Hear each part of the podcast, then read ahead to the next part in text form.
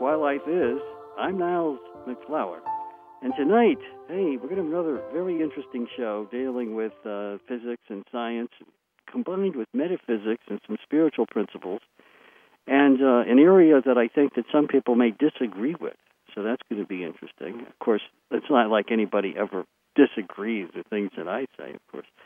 But this, uh, this in particular, I think, will be an area of some level of disagreement because um, there's quite a few people who don't even believe that evil exists. Uh, not a huge number, but there's there's there's a number out there. And um, besides that, uh, tonight I'm going to be talking about possession and the door to evil, and that and that really probably is going to uh, push the folks who you know question evil's existence. Uh, uh, you're always talking about possession. What the heck is that? Uh, yeah, it's going to be one of those kinds of shows, but not necessarily, because as I usually do, I'm going to talk about it somewhat in terms of uh, more physics principles and uh, an understanding of how the universe works, rather than trying to uh, make it a religious show. Uh, I've been watching some interesting uh, religious television type of uh, information, a show called Apparitions, which is based upon Catholicism and uh, and demons of course, obviously possessing humans, um, and it has it has some kind of uh, well, it has more than a, a few uh, areas that are in common with I'm going to which I'm going to be talking about tonight. Although it's still very, very uh, religiousized, and uh, it follows almost exclusively, of course, the uh, uh, Roman Catholic Church's position on it.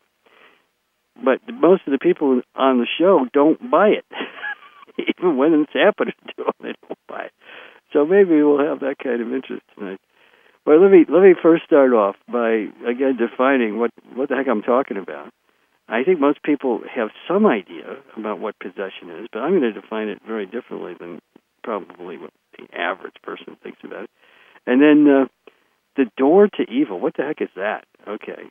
Well, let's start with that part of what we're going to be talking about because I think I think that may make it a little easier to understand this whole situation, actually. Where is evil? Does evil, like, I mean, is it your next door? Or, or, you know, do they have, like, a, a secret club somewhere that's hidden from all view? And, you know, maybe it's on a planet, maybe it's on a, a, a continent that nobody knows about, you know, like the Lost Continent. Where, where is it? Where, where is evil? Because evil must have some kind of place that it that it hangs out at. You? And the answer is kind of strange to a lot of people's mind because evil created its own uh, place, um, along with the general context that everything um, is invited to create itself by the Creator, which I call God. A lot of people do. Um, evil says, "Well, we'll take that offer, except we don't uh, want God in our existence, in our universe, uh, and uh, we'll try to convince everyone else that God doesn't doesn't exist. And if they don't buy that, then we'll just uh, make God out to be some kind of weakling who can't do much anyway, and who's probably on the wrong side of things. And so evil has has a, an agenda because it's the opposite of what God stands for. God stands for creation, freedom, purpose, uh, spirit in a sense because its uh, mind of sorts is composed of at least the first part of what I just said, along with love and consciousness and giving wisely and um, inclusiveness. Those two parts come together and it becomes spirit. Um, but that's a good thing. And uh, then the third part of God's mind or God's existence is uh, intelligent activity. Now, what is that? That's activity that that only leads to more enlightenment, or if that word is a little confusing, then uh, leads to uh, less forces and eventually no forces. So the more intelligent an activity is, the less forces there are. If it's fully intelligent, there are no forces. So uh, evil then says, okay, well, I'm going to be really, really different from God. I'm going to do it this way. And so evil uh, chooses chooses to um, become the following. Well, instead of creative, it's not creative. Now you might say, well, how does it be not creative? Well, it becomes destructive. So, in other words, it destroys others' creations. All right, and that's its form of creation. Uh, and then uh, let's not even get to re- recreation. That's a whole other story. But uh, then uh, on top of that, evil also has uh, kind of um, an idea that is uh, instead of uh, sacrifice, it uh, it wants to uh, uh, we'll say dominate and to uh, have uh, control over others. So it, it doesn't want to give up anything. It wants to control and get uh, something from anything else it can get control of. And so that's all the first part of the the spirit part, the first part of God. Okay, and then the second part, the love part. Oh well, evil just kind of tries to ignore that as best as it can.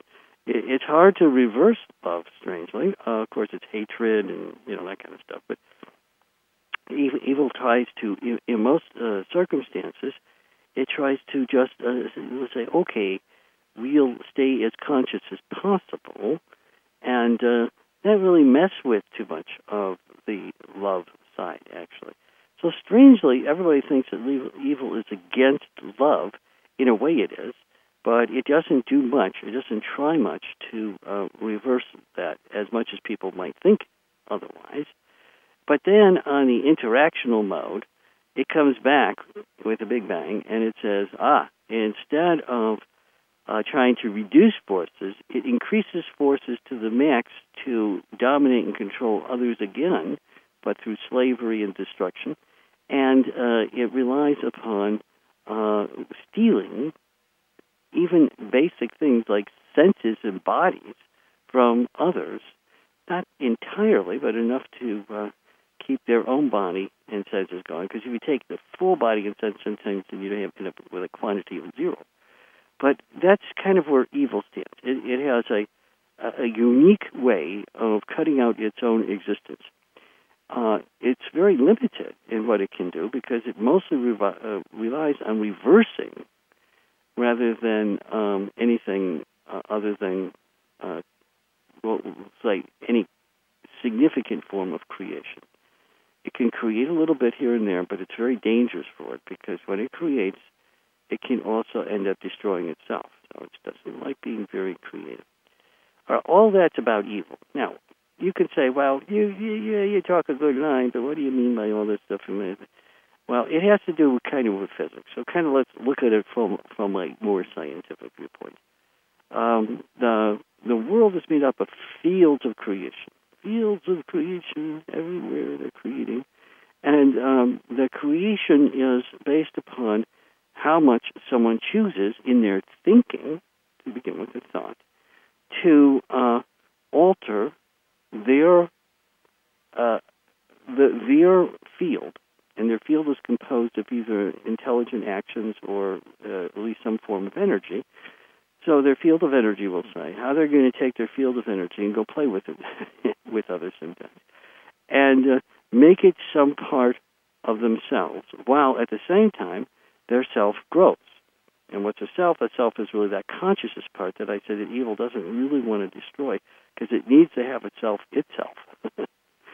so evil without itself is is nothing. It really can't do much. So it's got to keep itself going, and uh, it likes to do that. So it doesn't mess too badly with that, but it does, to some extent, uh, as we'll talk later in the show, do certain things that are very devious.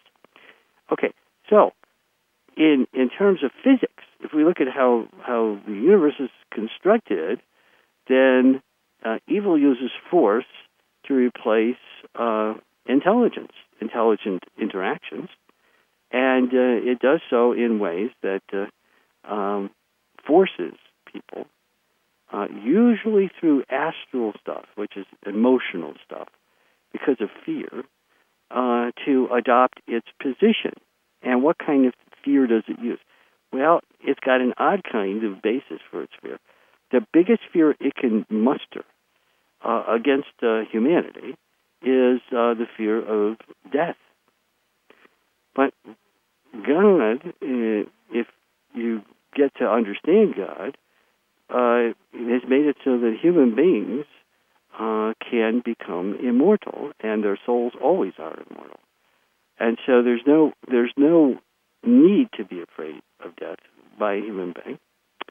And evil, evil's job is to weaken that, to convince people that death is imminent and uh, you can't escape it, and uh, God must be a really bad dude, because what kind of God would make human beings that suffer all their life about death and then uh, have to face a death of annihilation? Well, you say, well, if you're religious, you don't feel that way, right? Well, yeah, maybe not. But the point is that evil tries to convince even religious people that that's a bunch of malarkey. You know, hey, you know, I used the word malarkey. This was uh. Patty's Day week. You know, uh, that's that's a bunch of nonsense because um, where's the proof? Where is the proof that people live after death? On the physical body, anyway. Well, there's a whole bunch of proof, but the most important proof is actually in this idea of quantum physics. But uh, there are ways that people can prove this to themselves, and, and, and this show has mentioned you know, literally hundreds, if not thousands. I think the most important thing is, and I can't go. Um, well, I could go into that today, but I don't think I will, because you can go listen to some of the other shows on that subject.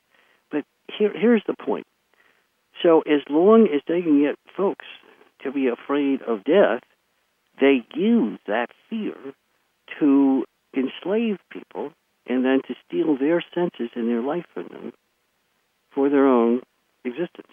They are being evil. But are evil people then? Well, uh, people can be varying levels of evil. The the hierarchy of evil, the the really bad bad dudes, and I say dudes because most evil beings are actually of male nature. That's by their choosing. Because again, they choose everything for themselves, more so than human beings in general do. And they um, they have this idea that if they can get folks to be really afraid of death, they uh, they will uh, basically be able to enslave people. So they're constantly urging um, human beings that are selfish, but not necessarily evil yet, uh, to move towards a more evil side by uh, enacting warlike uh, actions. Oh, Putin taking over the Crimean might be a good example, or a lot of other places. And it always involves taking freedom from people. It almost always involves uh, a force. And so, when you look at it from their standpoint, well, this is a good road to evil. That's exactly what they what they're doing, right? But more so, it's really about also the fear of death. It brings to the more prominent issue the capriciousness through human endeavors of how death can strike you from the forcefulness and the awfulness of other humans. They use those folks, and eventually they become part of them. Even if they're not evil to start with, though, that's the path to get there, you see. So that's kind of the um, the main ingredient into their, say, uh, functioning. But in order to do this, this is a kind of interesting physics issue. The folks that are really the bad, evil dudes, they don't live here in the physical world. Now you might ask yourself, why not? Hey, it's easy pickings. This is like the low-lying fruit, fruit, you know, get everybody afraid here. Because you see, where they, they where they hang out, though, where they hang out, everybody knows that you don't die when you die when you're physically uh, your physical body is gone. They all know that because they live in the next dimension of time and space called the astral realm or emotional uh, emotional uh, dimension, and they um, have cut out a part of that dimension with all the things that I just mentioned in the beginning of the show to make it into their kind of home sweet home yeah, their home sweet home is uh, is a place of absolute terror and horrible. Uh, we'll call it both ideas, thoughts, and we'll say their connivance of interactions here in other well here and in other dimensions. Where they exist, though, they have a hierarchy of force, and those that make it into it's called the eighth sphere. Ooh. Ooh. And uh, as long as they have a doorway that they can leave the eighth sphere to, or from, I should say, and go and have some uh, ability to communicate with and control, uh, humans, uh, and sometimes animals, but it's kind of an ugly thing. But uh, humans, for the most part, uh, in the physical world here, even after people briefly for a time when they die and go to the etheric part of this world, that's like an electromagnetic part of the physical world.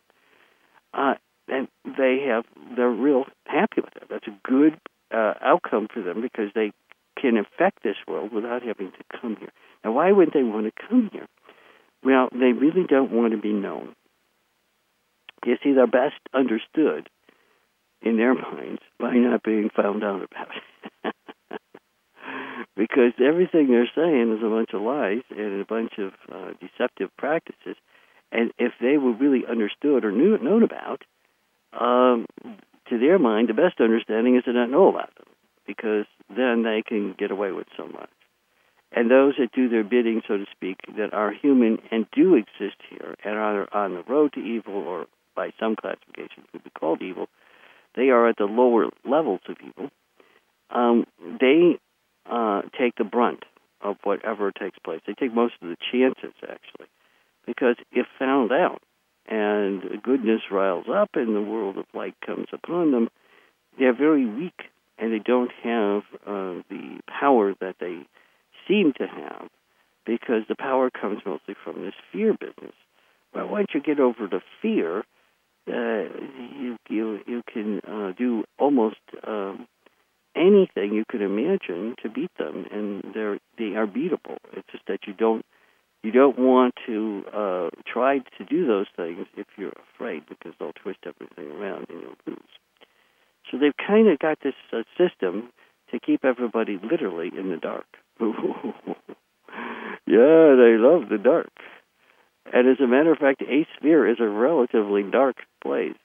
You can't see into it. If you go there, and very few people have ever gone there that aren't evil, but if you were to go there, what you would see would be mostly people in reflection. What's that? It's like looking at everybody as though you're seeing them from in back of you, and you're looking at them at a, in a mirror or to the side of you, something like that everybody looks like you're looking at them as a reflection in a mirror. So they're not as lit up because mirrors aren't efficient at transmitting light. And um, you never quite know exactly where they are in position in time and space. And this is in the eighth sphere. Wait, wait, I know that sounds wacko. I'm just describing what I uh, what I think is uh, true. Okay, and so they're they're um, they're in these weird positions uh, that permit them to be kind of shadowy figures, literally. But they're not shadows exactly. You can still recognize them, etc., in their own in their own place. And what the heck do they do there anyway? Well, they plan. Believe it or not, they have to keep that second part of God's mind because consciousness is also planning, the ability to plan. And they have to plan. Now, they don't like it they really hate planning, but they do it because without a plan, they keep getting beaten by the side of light. You know, the good guys. And they don't like that. So they do plan, but usually they keep their plans relatively short in terms of time because the longer the term of time in a plan, the greater the level of consciousness, and the more that they risk, they risk uh, not being able to maintain enough consciousness of their own body and senses, and if they lose that, they could literally fall apart. So they have to use a lot of their consciousness to keep their own bodies together, because their bodies don't live like ours. They live based upon how much they can take from the good folks, or at least the folks that aren't quite as bad off as they are in terms of evil, and um, they steal literally energy from all those below them, even the ones that are, are evil but less so on an evil hierarchy scale. Um, they steal some from those below them as well. Whoa. Some kind of pyramid system for sure. And um, this is the way that they uh, exist. But they have to be somewhat conscious of this power that they're using and the stealing that they're using to make sure that they don't crack I mean, it's literally called cracking. Well, yeah, yeah, it isn't. Uh, it isn't uh, like fracking. that business. It's a real cracking. And real cracking uh, involves death of their body. And if their body dies, now this is an astral body. We have to understand this. It's actually made out of astral energy, but the energy is much denser than any other astral energy. Uh, it's dilated uh, half as much, and therefore it's it's at least uh, twice as uh, dense. It's actually more than that, and it uh, it it is uh, we'll call it my my their standards uh, more durable as far as being able to deal with the tremendous forces that it manipulates and uses on others. However, cracking happens when because they have to constantly increase the amount of energy they're using. It's not a lot every day, but it, over time it gets up there. And they have to keep being more and more evil to keep this body going for literally thousands of years. Oh, they can way outlive a human being by any stretch of imagination, but uh, not a human soul. And they've given up their soul if they're past the first dark initiation. So they they don't even have a, uh, a individual soul the way a human being has. They have a soul like a animal has. They have a group soul of evil that doesn't even exist in this galaxy. It exists outside of this galaxy. Oh, there's a sub, uh, subsidiary part in this galaxy, but the main part is actually in a galaxy far, far away. Okay, so Star Wars wasn't that far off, but you know, it, uh, their their position is that a group soul for them works better because they can instantly be in contact with this group soul whenever they need to to become more evil. It literally can transmit to them. I mean, a billion light years away. You know, we're talking about you know, very far away. Uh, it can transmit to them in a second or two whatever information is needed to become more powerful, more forceful, more evil. You know, really helps them out, and it works best in of all places, it works best right where they're at. Because of the physics, it doesn't work very well in the dense physical world. Evil has a much harder time communicating directly with people in the dense physical world in comparison to if they're living in this eighth sphere in the astral world. In the astral world, they can get communication, like I said, in a second or two, whereas evil could take hours to communicate with someone in the dense physical world, depending upon how attuned they are to it and what they've been doing recently in their evil endeavors and whether they're following last messages they received. If they ignore those messages, evil it becomes more and more difficult for evil to communicate the next time. So keep the channel open. Do more evil. Uh, evil, evil a day keeps the good guys away. You know, so that's the object, and the purpose of all this is to stay alive for what they think is immortality forever. So they think they have the system beat, particularly the big guys, the guys that are way up on the hierarchy of evil in the eighth sphere. They don't have to take any incarnations. They're right where they're at. All they've got to do is maintain their consciousness to a level where they make sure their body isn't going to crack. Seems like it's not that hard.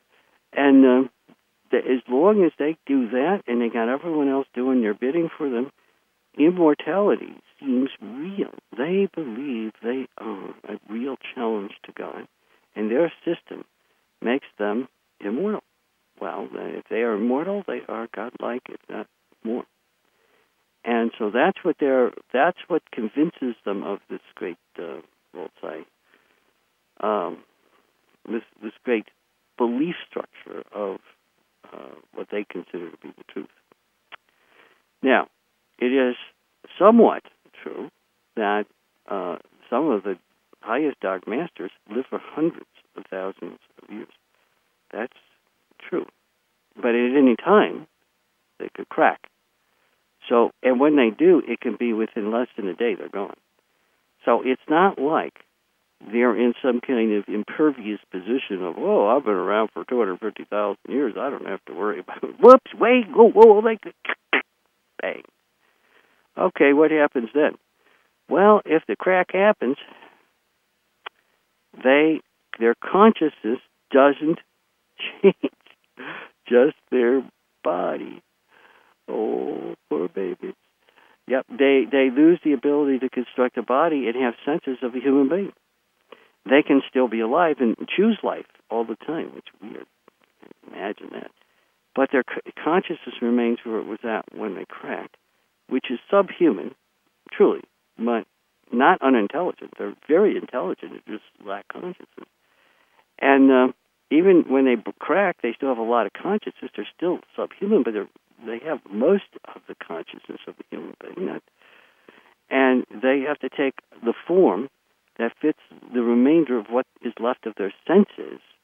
And after they crack, they they go to a level that really is the average of what would would have been left of their senses.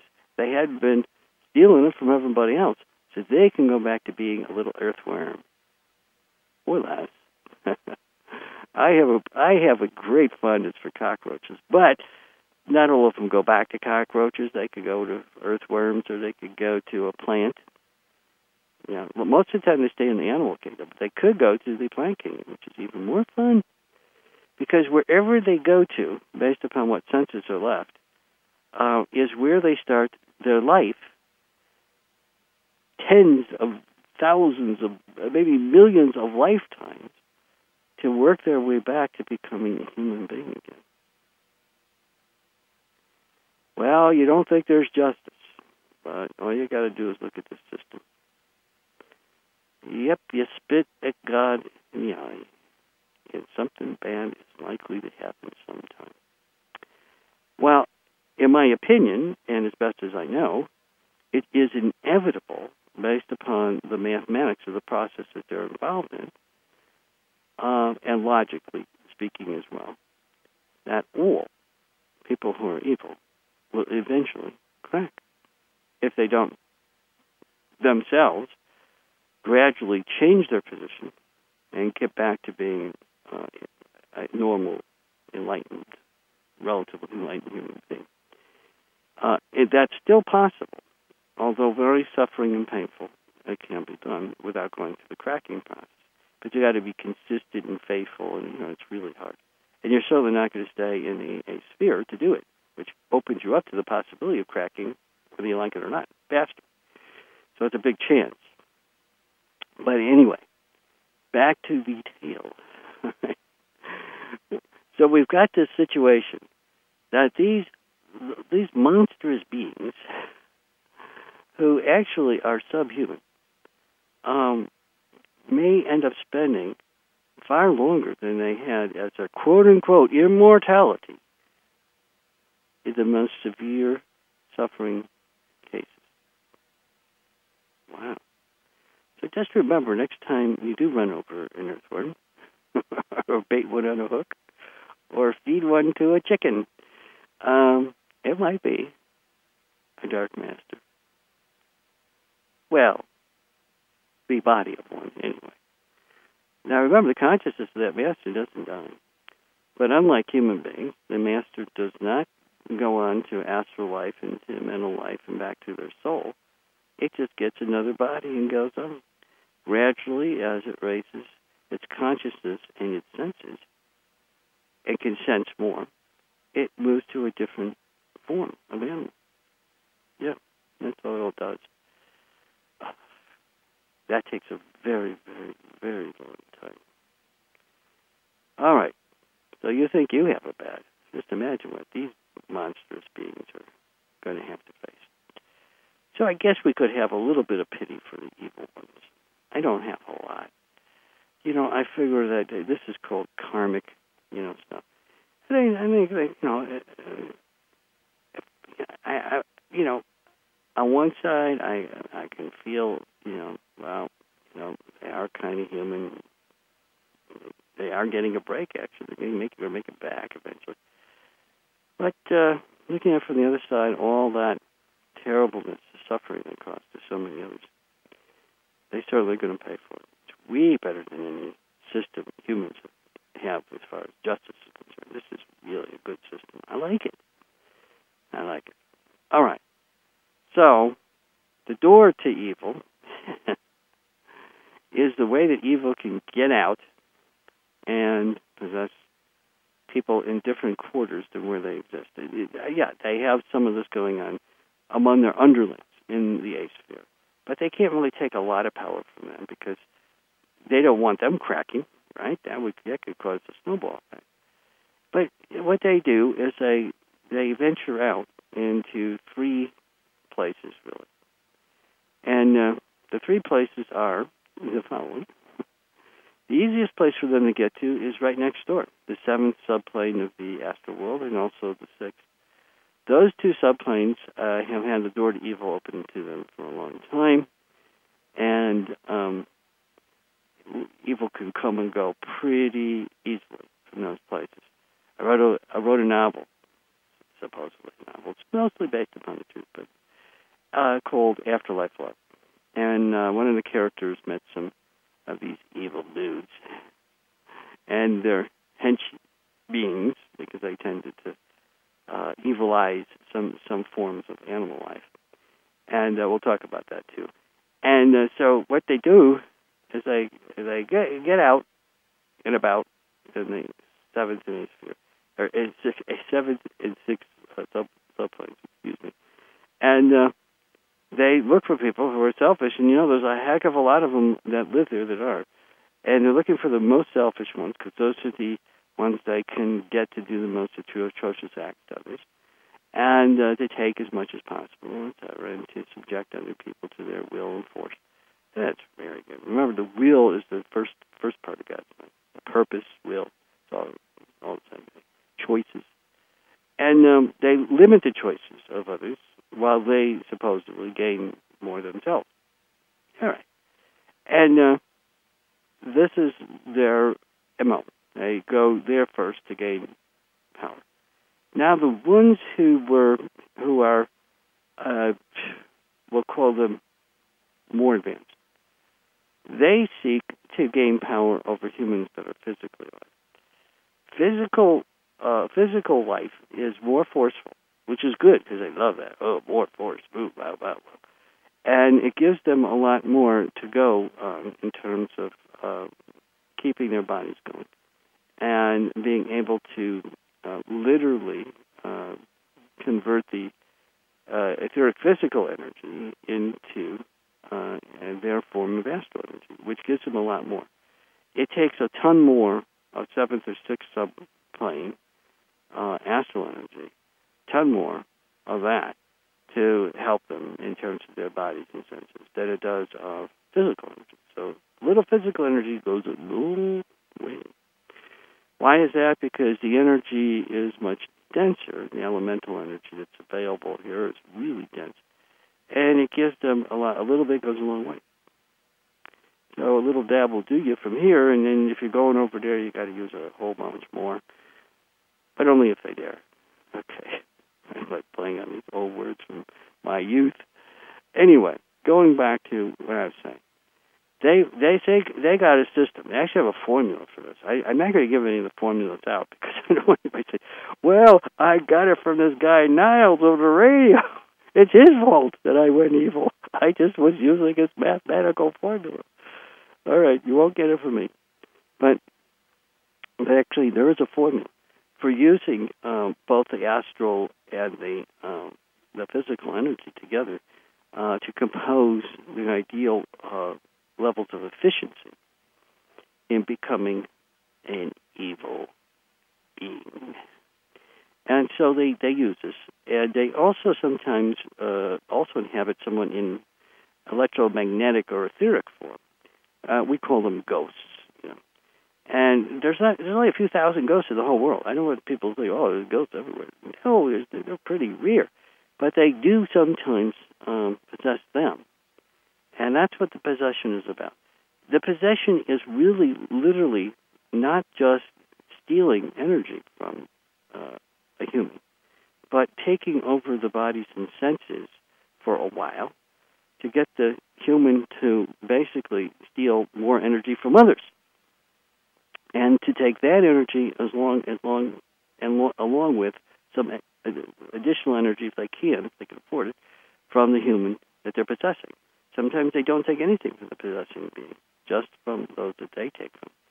But uh, it's a very good system because it works. They, they, uh, it's efficient, and it has a, uh, we'll say, a sinister outcome to literally get more and more people to become evil. It's definitely that pyramid system. And it, it, it has worked for ages, a long time. Uh, humans are the only beings innately that become evil. Uh, you could make animals evil, but it's not their innate sense, their innate quality. They don't become it themselves. Humans indoctrinate and force it on certain types of animal life forms. But humans are the only kind because humans have two senses that uh, give them some understanding of God, their creator, and some um, ability to sense how to become God. But those senses can be reversed. So you can misunderstand God. Oh, that's really helpful. And you can uh, also try to destroy God by destroying what God's creation is, which is life. God created life so that all life could be free to grow itself, and if it chooses, to co co grow God. now, evil chooses not to co grow God. That's a tricky way of saying co grow God real fast. Say it three times. But anyway, uh, you you can't you cannot get you cannot get uh, a person who has these two senses working very well uh, that have enough enlightenment, so to speak. Enlightenment just means that they function right um, to become evil. You got the sense; those two senses have to be kind of skewed, not working properly, wrong phase relationship to God, and um, uh, a bunch of other stuff. They have to be used to be to do evil things, so that they don't sense God anymore, and then you got you got the person going, you got them. Say. And that's how and why they function from a sphere. The door to evil gives them this way. And there's been a third door that is kind of opening to the seventh and sixth subplanes of the manasic or mental dimension of time and space. And if you're just listening to the show for the first time, you're probably, you're probably shaking, what? What dimension? Is Well, I, when we come back, I'll tell you a little more about that too, and I'll fill in a little bit about the dimensions. We're going to take a break in a minute. But I think that right now, let's just kind of sum up the beginning of the show. What are we talking about? Well, evil's got a plan, and its plan is to take over the universe one one being at a time. It's a human invention. It's a desire to be one's creator, but not to join one's creator, but to be to replace it. a human being being God. Okay, but that's what it wants to do. That's what it thinks, and it believes it's got a system, and the system is uh, pretty much the same anywhere you go. And most I didn't mention that earlier, but most people don't know that. Evil is pretty, you know, it's the reason that it works off a root soul because that root soul keeps it constant. And when it learns something one place, it's like everybody's got it. Okay, real fast. There's a lot of advantages to the system, but we'll go further with it. And um, I hope this has kind of at least started our show with what the topic is about. And uh, I'll go much deeper into a lot of this stuff and make it more practical when we come back in about, oh, give or take two and a half minutes from right now. Hun, what book are you reading? It's a novel, kind of, about romance, love, and spiritual life in general. Kind of a novel? What do you mean? Well, it's based on some real life experiences and even real characters. Some of their experiences are fascinating and remarkable. I can't put this book down. How come the title is Afterlife Love? That's part of the fascination. This book describes the afterlife in intricate detail and even explains why things are the way they're explained. But how can anyone write about or know that? Some of the characters travel out of body to some places that people who've already died also go to. I'm finding it completely believable because it all makes sense and fits into a bigger picture for me. Hun, what happens to these people? You can read it for yourself when I'm done if you want. Better yet, I'll get my own copy so we can discuss it while we read. Let me see. I'll write down the title. It's Afterlife Love by Niles MacFlouer. M A C F L O U E R. Afterlife Love is available in some bookstores and from the publisher at agelesswisdom.com or 480-966-3132. That's 480-966-3132. Hi, everyone. Since childhood, I've had questions about my life and life in general that I couldn't find adequate answers to.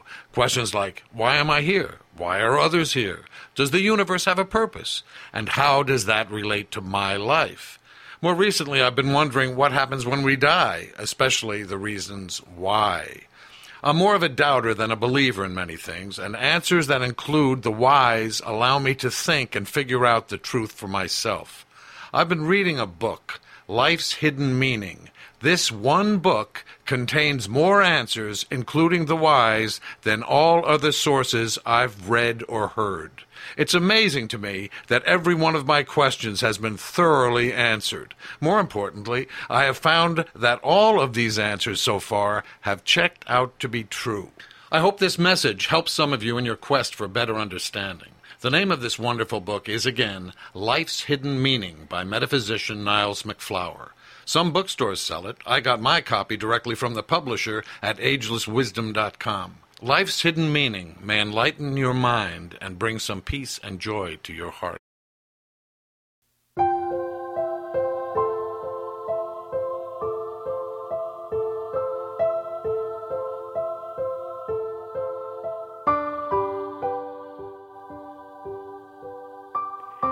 We're back. This is Why Life Is. I'm Niles MacFlouer. Tonight, hey, we're talking about possession and the door to evil. Yep. And uh, uh, I just got told by the engineer of the show uh, that he's really enjoying it. I'm glad he is. You know, sometimes I, I hit the right button.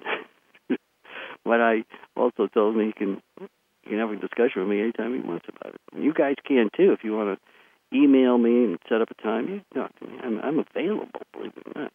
All right, so let's talk about then this dimensionality thing, because of course I said I wasn't going to cover much about it, but I better say something because I, if you just tuned in, you never heard this show before, you're going to go, what is he talking about?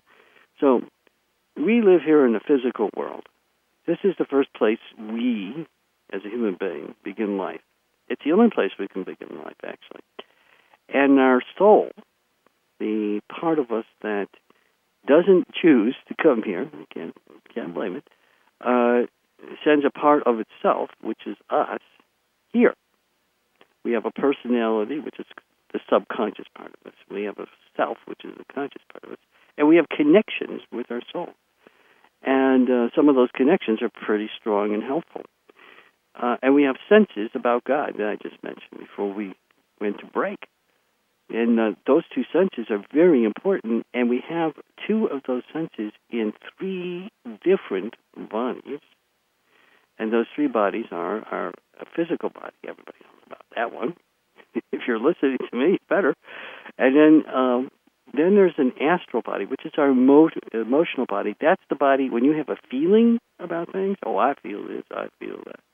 You know, you see somebody who's cute across the street. Oh, wow, I got a feeling. Uh, if you got that kind of feeling, or any other kind of feeling for that matter, uh, that's because you have an astral body. That's where those feelings come from. They're senses that are somewhat similar to the senses that your physical body has, but it's way, way, way, way more subtle energy. So it isn't very dense, and it has a, it has a different uh, dimensionality to it. It's a different body, and you don't even know about it, but it's right there, but just in a different part of time space. And then, uh, in addition, we have a third body, which is our manasic or mental body. And the lower part of that mental body is exclusively for us as a human. Our soul is in the upper half, the upper part of that body, the higher mental body. We're in the lower mental body. Well, what's the mental mental body about? Well, it's all about thought. You know, it's one body is feeling. You know, the astral body is about feeling and, and and the thought that's in the astral body is creative imagination. But we all have that imagination, right? You know what it's about. But and desires. It has a lot of desires. You know, people want to desire this or that, and evil uses those desires. I'm going to tell you more about that. But the mental body, the mental body is thought that is mental thought. It's thought that gets to, uh, we'll say, the truth of things. It's thought that has logic and reason. It's thought that expresses itself by words and sentences. The normal way everybody communicates, right? So that's that's what that body's about. And strangely, or maybe not so strange, uh, those dark dudes in the astral world actually have made a little bit of an inroad into the seventh and sixth subparts or subplane parts of, uh, of many human uh, mental bodies. Yeah, and it's connected by a strong desire or a series of desires in the sixth and seventh subparts of the astral body where they have direct contact with and they're able to kind of uh, wedge their way into the mental sphere by those strong desires that people have. If you don't have them, they can't get to you. So let's say you got a strong desire become uh, to uh, to have a uh, a girlfriend or a boyfriend. Very strong desire. Got to have one of those girlfriends, boyfriends. And the desire is stronger than the level of truth that exists in your sixth and seventh parts of your mental, lower mental body, the truth that exists there. If you compare the two, truth versus the desire to, oh, feel, yeah, feeling is the desire, feeling, and you want to feel more than you want to think the truth of, then that's the, that's the ticket for the dark ones to oh, possess you. Because they can they can use that as a tool, and it's mathematical. It's that, that strange thing about math again, and you can compare it just almost a add subtract kind of thing, and you can compare them, and you can say, whoa, someone is more open than others to this happening to them because their desire or desires, usually compound, are stronger than the level of thought in truth that they're using on the sixth and seventh uh, subplanes. And they'll work weaseling their way up to the fifth subplane, where uh, instead of it being about physical things and astral things, astral things are like uh, love and romance and sex, and physical things are like, oh, give me a new car, I want a new car, I want better clothes, I want to have a nice, comfortable. Life. Okay, those things versus versus uh, the ability to create more of their creator by using those same thoughts to create a more enlightened, truthful world. So we could call it service, changing that into some form of service. And it competes. When somebody reaches the halfway point on the service scale, if they go past that and they're controlled by the desire part, ooh, bad, bad, bad stuff. They won't serve, and they'll stop serving but they'll also they'll also become open to possession. Any anywhere past about two thirds or so of the way, um, the, they become easy pickings for uh, you know ooh, the dark ones. So there is a mathematics to this, and again, I don't want to reveal too much about that because someone will just, oh, I got the mathematical formula now, I can do it better. Uh, okay. So what happens? What what's the story? With this? Well, we got three different bodies that can have the door to evil open to it based upon how we choose to live. Honestly, how we choose to live. Now, this is the weird part about it. The easiest place for the dark ones to possess somebody is in their astral body. It's sort of like the, the big the big easiest place because it's right next door. I mean, they're in the eighth sphere. They can go to seven, six subplanes. They can directly work with beings there and have some effect on us. There's all kinds of stuff they can do. It's harder for them to have an effect. The hardest place to have an effect is directly in the physical world. But they affect how we choose to behave in the physical world by our thinking mentally and not seeing truth anymore, instead of choosing to to rationalize our own, literally, desires, which are sometimes referred to as glamours, but desires, strong desires for all kinds of feelings that we want to have. Feelings are like the money of the astral world. It's what people really want. They don't want things so much like we want in the physical world. They want to feel something a certain way. And the feeling will dominate. It'll their their truth will go out the window. They won't they won't see it. And the next thing you know, they're living their life for their desire. well, then when that happens, there are easy pickings for the dark side to possess them and for them to just literally go zingo zango sideways and not towards a a, a better life, life. So this is the general way we're looking at. It. So there's really three doors to evil. We could claim uh, one of them reaches into the lower, uh, lowest part of the lower mental world. Uh, the other to the lowest part of the astral world, and then the the last, really the more difficult one for them to possess anybody is here in the physical world directly. But physical possession in the physical world uh, means that the person, the self of the person, is gone. It rarely happens here. It tends to happen most often with people who are severely abused, children sometimes. You know, they're, they're abused physically or sexually but they they're really open to it. Uh, it can happen to people who are in the etheric part of the physical world, like uh, a person who's died but doesn't want to go on to the astral world, stay too long in the etheric, and they can become ghosts in effect, and then that ghost is much easier to possess.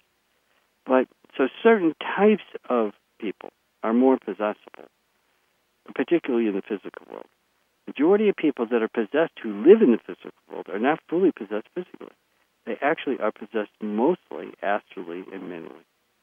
Yeah, because it's just a lot easier, uh, and because people really act and look bizarre when they start becoming truly physically possessed. We usually lock them up, you know, if we can get them.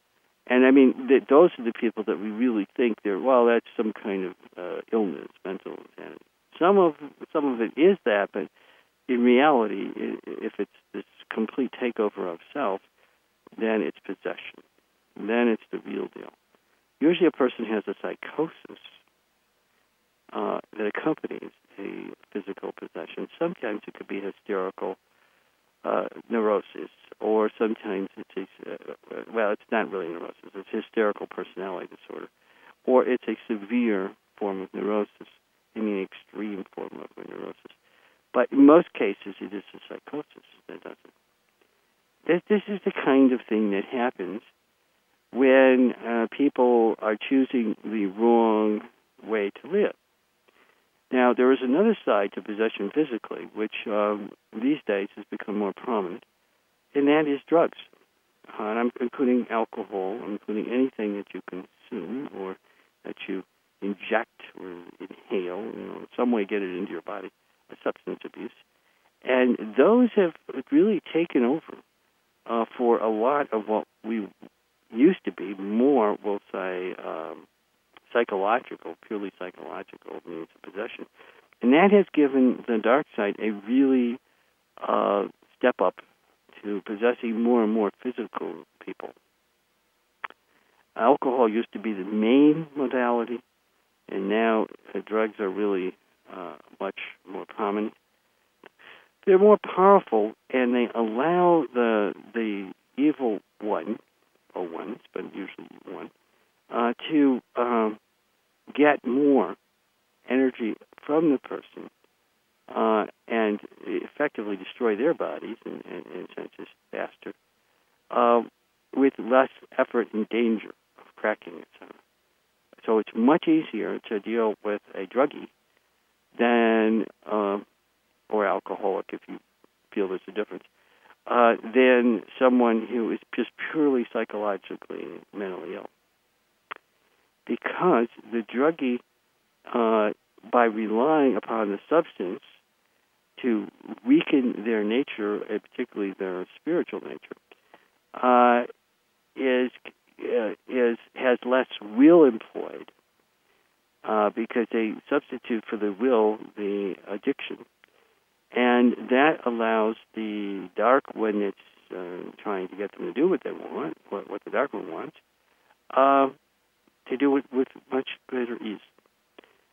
Strangely, people who are mentally ill sometimes can be very obstinate at various moments, and if uh, if they aren't drugged, um, they have sometimes enough will to keep the possession from becoming complete. So you're better off probably being mentally crazy than an, a, a seriously addicted drug addict, uh, at least as far as possession is concerned. But there isn't that much difference. Another thing that's important here is there's a thing called the web. Now, what the heck is a web? It's an energy field composed of selfishness that a person creates in each uh, lifetime, starts at birth, and it protects the human being while they're physically alive from their astral feelings and their mental thoughts joining with their physical feelings, their physical senses in an immediate sense. So they think before they act, they feel before they act, they act last before they do the other two, and they they can delay actions easier. So they don't suddenly act out their emotive and uh, intellectual or mental functions in the same time period. Now, you might say, well, that seems to be a disadvantage. Well, it is a disadvantage. But the advantage is it makes them less easily possessed. It makes them less likely to suddenly act out an urge that they have or a mental thought that they have without giving it more consideration and uh, it, it take the time that it takes to become actualized in the physical body is a good period of time for the person to determine whether or not it's good or not for them and for others. So it slows down what is a maligned process, and you don't want it to go fast. So, as weird as it seems, the very thing that slows the senses from unifying, which makes the person really become enlightened over time, uh, saves them from becoming um, too easily possessed and too easily uh, very selfish and destructive to others. So that's a good thing, and, uh, and everybody's got it. Um, some people, uh, as they spiritually develop themselves, reduce over and over time eliminate these uh, webs because the bodies are actually becoming unified and the senses are growing and becoming uh, more like a singular operation instead of all these different senses functioning nearly independent of each other at times. So you've got more of a, a unified sense. And with a unified sense, your field of creation becomes much larger and much more accurate, and your creations become much greater. So it's a good thing when you do that. It's a really good thing. All right, so the dark side has to get rid of that. Uh, and one of the greatest things for it is substance abuse again. Hey, nothing like drugs. Well, what the drugs do is they put holes in the webs. And the more the drugs you use, the more holes you put in the webs, and you can't put the put the webs back again until your next life, in most circumstances. So you got all these holes, and that allows more easily being possessed. It allows a person to become, uh, let's say, less effective at being disciplined either mundanely and especially spiritually. Yeah, if you get a lot of holes in your webs, you got trouble. And now, drugs aren't the only reason you get holes in your webs. I mean, just selfishness in itself, which normally builds the webs, but if you use it in ways that is very, very specialized, it actually can put holes in the webs. So it's a, a kind of a double-edged thing. And uh, some people do that. Yeah, they do. And there's there's a lot of other ways that these parts of us can be um, interfered with, so that ultimately our life can be on the skids. Will literally spiral out of control and destroy themselves. Drugs are pr- probably the worst part of it right now. In in this world, that's a really bad thing today. Yep, I know. It's a kind of a, a little bit dismaying to think about that people are doing so many things to cause harm to themselves uh, when we're here to create more of God. That's what we really came for. That's what we really came for. And when we go back, you know, I didn't say this, when you go back in this system, you die from the physical body. You live in your astral life for much longer than you live while you're uh, physically alive. In time there, time is dilated, so there's a difference in time. And then you go on to live in the mental, lower mental body even longer. And then you choose, and you can completely rejoin your soul consciously, or you can fall asleep and just rejoin it. But in either case, you become back into the soul again. And the soul is immortal. And then you say, well, long before then, you realize you're immortal. Almost everybody in the mental world knows they're immortal. They're going back to be their soul. And a lot of people in the astral world actually do that.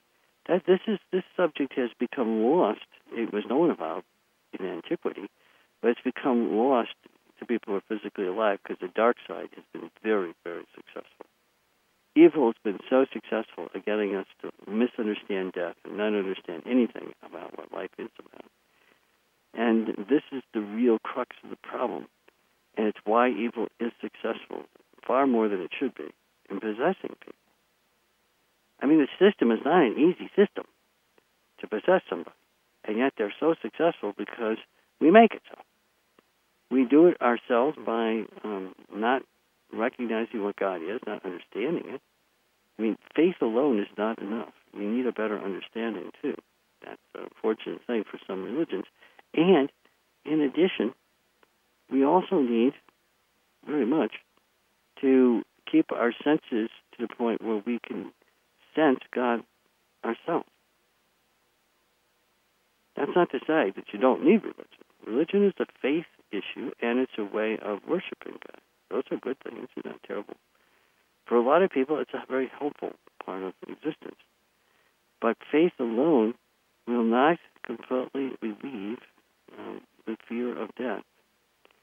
Now, some people say it does, and there's no question that there's uh, a large number of people in some religions that claim, well, I have all the faith I need. But they say it. But the, a lot of times those people do get possessed. So you know that it can't be true. Possession, ipso facto, I mean, like it's very clear automatically just looking at it, you can see it. Possession means that somebody is afraid of death. Or they wouldn't be ultimately, that's one of the things that I, I tell people. But Eh, you know, it's hard for some people to understand that because there's so many intervening characteristics of possession. So many. But let's talk about what it means to be possessed. Possession means to a person, no matter what body we're talking about, the partial or complete loss of one or more of the seven main senses in that body. Partial or complete. Now, partial possession is the partial loss of one or more senses in a person's body. Now, what if you have a combination? Let's say that you have one sense that is completely possessed and another sense that's partially possessed. That can happen, by the way. Um, then the person goes in and out of full possession into partial possession. When you are possessed because your senses are being taken over, by uh, a, a, a dark being, when that takes place, the the lack of information you get from the sense causes a person to no longer have good memory or good thought about what they do or say or anything about the time when they are partially or fully possessed. If they are fully possessed, they will remember nothing if they're partially possessed, they'll remember some things and confabulate, which means they lie to themselves, fill in the rest with fantasies and stuff, so that it may not resemble anything about what really happened. And they may do the same uh, if it's brought to their attention that they don't have a memory or a sense of something, they'll confabulate that too. So the sense, the lack of a sense is unknown to the self. It's subconscious. It's part of the personality's whole as well, but uh, the personality might even know that it was possessed, but it won't let the self know it in some circumstances. I mean, that is so weird. So our subconscious may not let our conscious know that, hey, we were possessed. Now, why would it do that? Well, because it's afraid. It's afraid of loss of control, and that means it definitely was out of control because something else was controlling it. Oh, it makes sense. I know. Okay. Now, I'm telling you as a shrink, but I'm also telling you as a as a person trying to explain the physics of our universe and things tonight that are a little bit strange to some people. All right, so possession is that. Possession, it doesn't matter which body we're talking about. It can happen in more than one body at the same time. So a person can be possessed in their astral body and how they feel, and it can be possessed in their physical body, how they're interacting, or their mental body. And usually it's the complementaric connection that is the most easily possessible, which is the astral body first with the mental body, and not necessarily so much the physical body that is possessed. That's how most possessions take place. And most of them are partial, but depending upon the nature of the being that is possessing the person, that's the big deal, the difference. I mean, if the grand master of the dark Vigakas, you know, the supreme being of the dark side, possesses you, you're in big trouble because that that dude does not possess anybody just a little bit. You're likely to be possessed in extreme measure, have virtually no memory of what you say or even do. If you do remember what you say and do, that's about all you remember because you won't remember why. You won't remember what other people say and do to you virtually at all. So you just fill in the blank. Called confabulation. And then, when the being says, Well, I tire of this, I'll go on to another. I've sucked enough energy from this person, and they've done my bidding. They've gone and destroyed or done something harmful to others. Um, then, once the being's gone, you don't even know what happened. Don't know what hit you. Don't know why and you just rationalize everything until the next possession comes, if ever. I mean, it, just, it has to be. Wow. Now, the really dark ones can do this kind of super duper possessing. Then you got all kinds of levels of dark beings, human beings, so to speak, that uh, possess just lightly. And they get a little bit of power from you for 30 seconds a day or something. You know, just enough to keep them going they do it with so many people that they still stay wonderfully alive and think they're doing fine, and you may not notice it. Especially if you're a person who um, does small amounts of some drugs, uh, it could be here and there, uh, a, a few seconds to a minute of possession, and not even realize. Yeah, it can be that subtle, or it could be extreme. This is no uh, easy subject to talk about because for most people, it seems almost incredulous that it could be that someone could have this happen to them and not even realize it. Well, let me tell you, if you're selfish, it just makes the whole thing work a lot better. So, selfishness is the real, we'll call it, ticket to get a uh, possessing being to ride inside you somewhere. And so when you get that way, because you're selfish, you're leaving yourself open at any particular time to becoming possessed. It doesn't mean it's going to happen. It just means that you've got the door open. You can say, hey, somebody want to come on in? I'm available. Hey, I just smoked this. I just took this drug. I just drank that. Or it healed something. I did something. Or I just plain took things from others. I like taking stuff from other people. What the heck? You know what? I'll figure out some way to cheat somebody. I'll figure out some way to hurt somebody. I like hurting people when I don't get what I want. Makes me feel good to hurt somebody else that didn't give me what I wanted. That particular kind of selfishness, selfishness, that one that I just mentioned, it's called retribution. You know, I'll fix you. You know, you're not giving me what I want. I'll fix you. Has with it a multiplication of ten times the amount of it's called karma, but the, the amount of force for the amount of giving that you didn't give. So you didn't give you didn't give a little bit. It took something, right? You didn't give a little bit, and the result is you, you lose ten times that in force against yourself.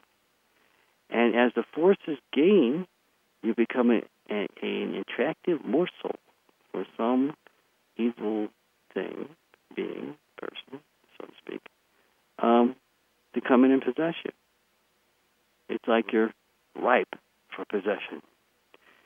Because the more forces you bring in your life through all your selfishness, the better, more tasty greater the level of that they collect from you in force, and the easier it is to possess you. So it's kind of like the best of both sides to the possessing being. It says, hey, not only are you easier to possess, but I get a lot more out of it. Can't beat it. It's a good thing. That's why you don't want to do that. Now, I don't want people to just lead a quote unquote better life or good life because they're afraid of getting possessed. That would not be really the right motive to have. But anything might be of some help to get people at least to think about it. I know there's religious religions and people who preach these religions that do get people to be afraid of being selfish or doing bad things because bad things will happen to them. That isn't the method that, in my opinion, God created in the universe to get people to find the path to God. It's kind of paradoxical, but let me try to figure it this way or explain it this way. When we want to or seek to really uh, become part of our Creator for the purpose of others becoming, we'll say, more like God, um, then the joy of it is its own reward. And we create wonders in ourselves from it. That makes us also virtually not possessible. But if instead some preacher or some book or something scares you, frightens you, you're going to hell.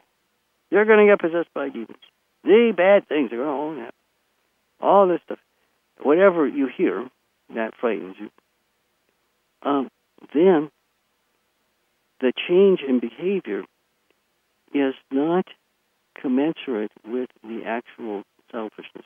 The person is changing their behavior because they fear. They aren't changing their behavior because they love. So they don't find God anymore. They only find a modification in behavior to try to save themselves. And that, unfortunately, does not result in the best uh, best outcomes. It leaves people still open to possession. That maybe that doesn't sound fair. For a lot of people, they'll say, "Well, I did something right. At least I, I stopped a bad behavior. Maybe I'm doing it for all the wrong reasons. So don't I get some credit? And why am I still getting possessed?" Well, I know some people want to think they get some kind of point system for at least doing some things, even if it's for the wrong reasons. They should shouldn't be open to possession. But the truth of the matter is that they are still open to possession. It's just that the forces that are employed against them are not as great. And so they're not as tasty a morsel. They won't be possessed for as long a period of time. And uh, not as many possessing beings are interested in them because it's always better to go after the really raunchy, selfish people than those mediocre ones that do some good things just because they're afraid but don't have good motives. But they will eventually uh, attract someone to them that is seeking to use them because eventually the way the world is, the way the universe is, no matter how much you try to hide from it, if you have wrong motive, it, eh, there will be some evil that will seek you out and uh, try to use you and enslave you and harm you. Eventually. It may take a while. This could go on for many years, decades possibly, before it catches up, but it will happen. And that's why you don't want to do that. But you've got enough time to change that. I mean, because it takes so long, you may have, you know, a year or two to fix it. If you want to get your motives right, you might have to make a lot of changes in who you are and how you're going to live your life. But you do get some time in the process. And for a lot of people, that's what they end up doing. The hardest thing is actually to change the motives. Isn't that weird? Okay, so now we've got some pretty good understanding of some of the basics of uh, how evil works and uh, what possession is or isn't. Uh, another thing I want to mention about possession is that some people think a person is possessed just because they're being selfish or argumentative, or hostile, or they commit some obscene act of violence. A lot of people think that. Oh, that person shot somebody. It must be because they were possessed. And that's not necessarily true. Human beings can do terrible things to each other. Sometimes even people they very much care about, um, without being possessed. They can simply do it because they're angry, because they want to control others, because they have a need to do some harmful, terrible thing. Because it, it either advantages to them or it just releases a whole bunch of nasty feelings like that. That is not necessarily possession. How do you denote the two differences? Well, people who are possessed lose sense significantly during the possessing time. It's not like a small difference. So to someone else, or to someone who can at least fathom a little bit what's going on to themselves, but usually to, uh, from other people's perspective, that's one way. You can ask them, well, this is what I recall happening. What do you recall? And they've got a completely different story. You better worry about being possessed. Okay? Now, what about being fully mentally ill? Most people who are fully mentally ill are possessed, but not all. And to some level, they're possessed. But they're not as possessed as people who use drugs. So, okay. Then what does that mean? Well, mental illness in itself can cause people sometimes to resemble like they are possessed, but they are actually not or sometimes they're partially possessed, they go in and out of it, and a lot of times they're not. People who are usually addicted to drugs and using are, in that particular case, more often truly possessed when they do horrible acts. Now, here's the point. If someone is doing something that's really bad, you need to have some kind of communication with them afterwards to find out where their head was at, where they are now, and that sort of thing. They say, gee, I just, you know, I don't remember that much about it, but I know I did these things. That, that's getting to possession. And then you look at their motives and what they're going on, what's going on in their life. If you want them to stop being possessed, they've got to reduce the forces in their life by choosing to create more light in others, not in themselves, in others the light in themselves will be created as they help to serve others in various ways. They have to do it in ways that are wise, not give others what they want, but give others what makes them into better givers themselves. Did you follow that? Because that's very important. That's the key to getting unpossessed. If you yourself are having that problem, that's the answer. That's the ticket. Uh, you can read some of this in the textbook I wrote, Life's Hidden Meaning. You, there's whole sections on how to get yourself to do these things and to change who you are from maybe a relatively selfish person who is uh, somewhat maybe not all that conscious to becoming very conscious, fully conscious of you, who you are, what you're doing, why you're doing it, and create yourself into an enlightened person. When you do that, you're doing it through service to others, not by doing anything specifically to yourself. There's some degree of reflection and contemplation. There's definitely some of that. There's some degree of education, but it still involves how you interact with others. If you don't interact in ways that reduces forces in their lives first and then in your life, then the results are always going to be something quite negative. The outcome will be negative, no matter how much you study. No matter how much you can repeat all of tonight's show, it won't matter. You need to be looking at your life from that particular direction. Live a life in God's light, and you will not fail. You will not become possessed. Others around you might. You can try to serve them, and that's a whole other thing, and we're going to start talking about that. All right. So, what can you do? Let's say that someone around you is possessed. or you think they're going in and out of possession, what can you do about that? Well, the first thing is to be a model of trying to show them what it's like not to be possessed. So don't get possessed yourself, or at least be, you know, hostile and very angry at them, and harsh with them. You you've got to be firm. You have to draw boundaries and limits. Do not let somebody who is acting possessed, even partially, to have their way, and to not cooperate or share with you, or to be hostile in any particular way, unloving. And don't let them lie. Don't let them be untruthful. Give them the option, if they want to relate with you, to do so in ways that are towards both of your benefits and or others, and to help them to think more clearly, see truth better, that sort of thing.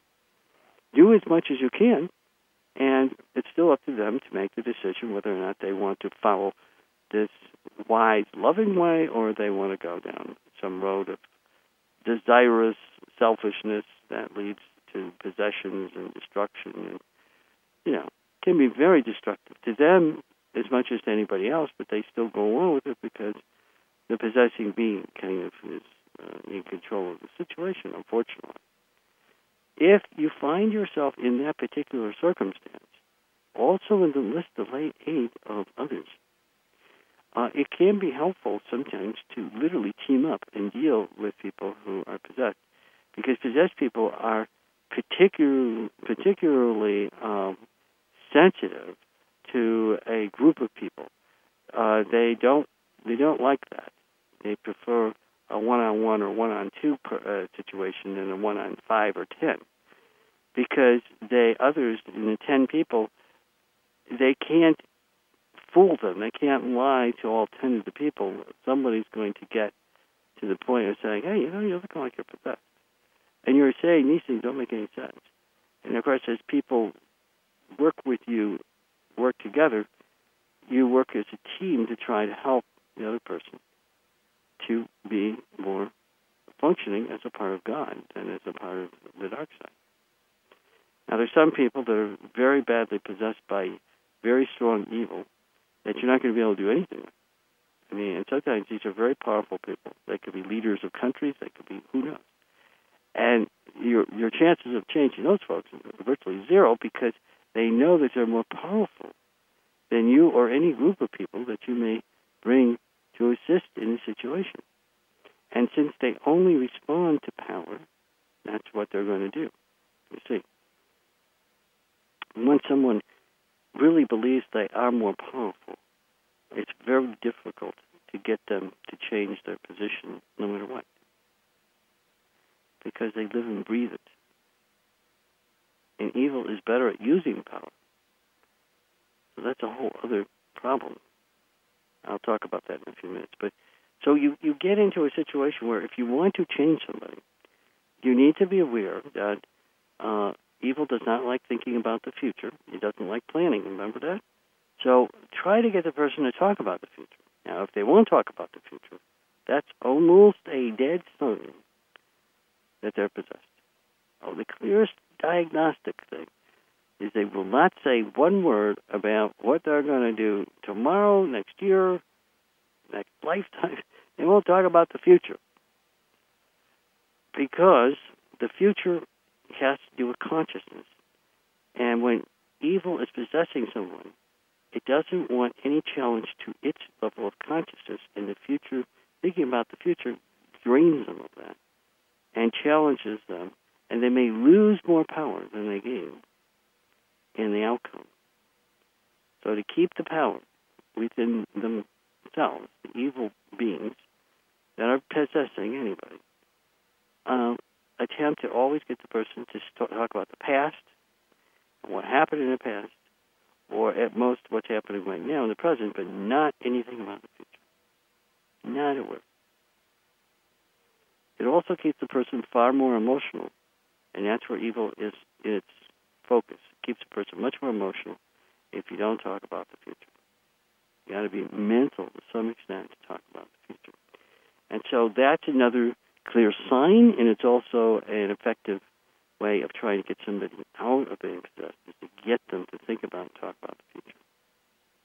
So their emotionality will, will die down. They'll become much more reasonable, and the possessing entity will find no way to gain power or steal sense from the person, and they may snap back into their normal, more themselves, so to speak, consciousness. So that's a suggestion, and it's a good one because uh, it really works.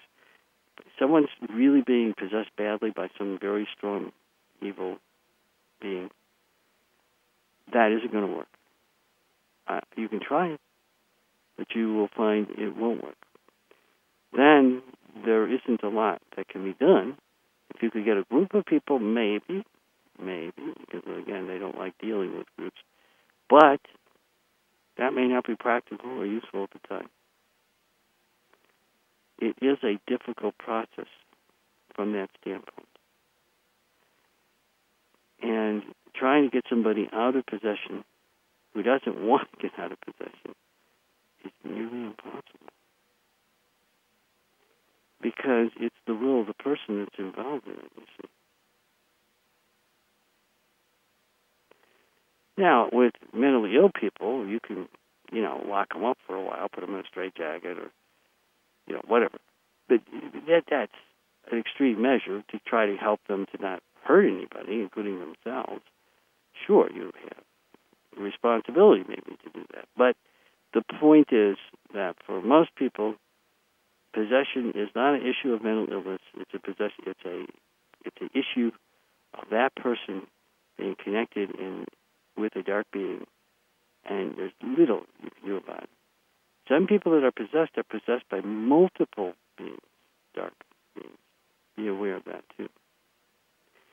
And now let's talk about some some other things. Now let's talk some people people now that are not yet living in the eighth sphere, so we won't exactly call them part of the dark hierarchy, the evil hierarchy, are evil, and they live in the sixth and seventh subworld of the astral plane. There's people who live there. And they actually spend some time looking to possess people both in their realm, in the sixth or seventh astral subplanes, and if they can collectively do so, they work together. Then they work on possessing uh, either in two or more. Usually they look for four, eight, ten, twelve people at a time, working together from like the sixth or seventh subplane to try to possess somebody here in the physical world. They're looking for mentally ill people, but usually these days they're looking for, for drug addicts. And then they get them to usually perform or, and, and act out in all kinds of uh, criminal and uh, uh, we'll call it perverted sexual ways, and numerous terrible ways of being destructive to others. And they really get off on this because they love the excitement and feeling. The possession possession gives them the same feelings, the physical feelings of the person they are uh, possessing, as well as their astral together. And they love that sensation because they're in the astral world. They don't have much of a, they don't have any physical body.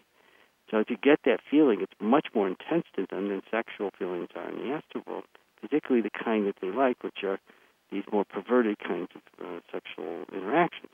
Perverted means just highly selfish, uh, ridiculously uh, against the way that sexual energy is supposed to be used between two loving people.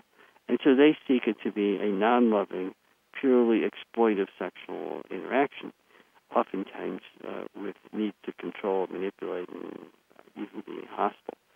And they get a, a significant amount of the feeling, both physical and astral, transmitted into their body, in their senses, which they really re- revel on, and they find it to be tr- tremendously uh, like a big, uh, uh, great experience. They actually have parties and get together and try to do this sort of thing, uh, looking for potential victims who are vibrating with the same kind of feelings that they have at the time, and then they collectively use their feelings to try to uh, possess uh, people who are here. Now that's kind of scary. And they're not they're not like the supreme dark beings. These are just collections of people who want to feel certain things that they miss and want while they're astrally alive. And so, and then you have multiple beings possessing people. And that's a terrible, terrible consequence because it's more difficult, to, a wineness, certainly, more difficult to free the person from the possessing beings because there's a bunch of them, and they do get tired. And let me try to explain that. Uh, when, in order to create this link of possession, they have to get their astral body uh, to uh, be in sync with the astral body of the person they're possessing. Well, this in syncness has to do with matching some of the desires to be the same. They have to keep the uh, strength or amplitude of these desires to be equal, and it's not that easy to do. It's it's uh, it's actually fairly complicated, and they tire. They get tired. They love the feeling, but it tires out their own senses. And when they do this, they don't necessarily build their own senses. They're using up their senses to feel the feelings that they're getting from the person who's doing it here in the physical world. And so their own senses can get tired, leaving them open to future possessions in their own world while they're doing this. And at the same time, they uh, uh, may not, may not uh, actually uh, keep their level of consciousness. They may lose some levels of their own consciousness in the process. So what they do to try to mitigate some of this problem is they get together with others, two or more, oftentimes like four, six, eight, who knows how many, get together because they can share the load of it. They don't get as much in terms of sensing, but they get enough so it's worthwhile, and they don't lose so much of their own senses percentage wise. So it's a benefit as far as they're concerned to have more people involved than less. And this is just done wholesale in these two subworlds. It's actually done a bit more in the sixth subworld than it's even done in the seventh. And you might say, well, why? Doesn't the people in the seventh, they would want to have the physical feelings more than the astral people do in the sixth? That's somewhat true, except that they also find it more difficult to do it. So they have to get even more people involved. and It has to be more organized. They're better at organizing. They're good at organizing, but it just takes a little bit more. Whereas the people in the 60s, they can kind of do it almost ad hoc, not too much organized, and get away with it.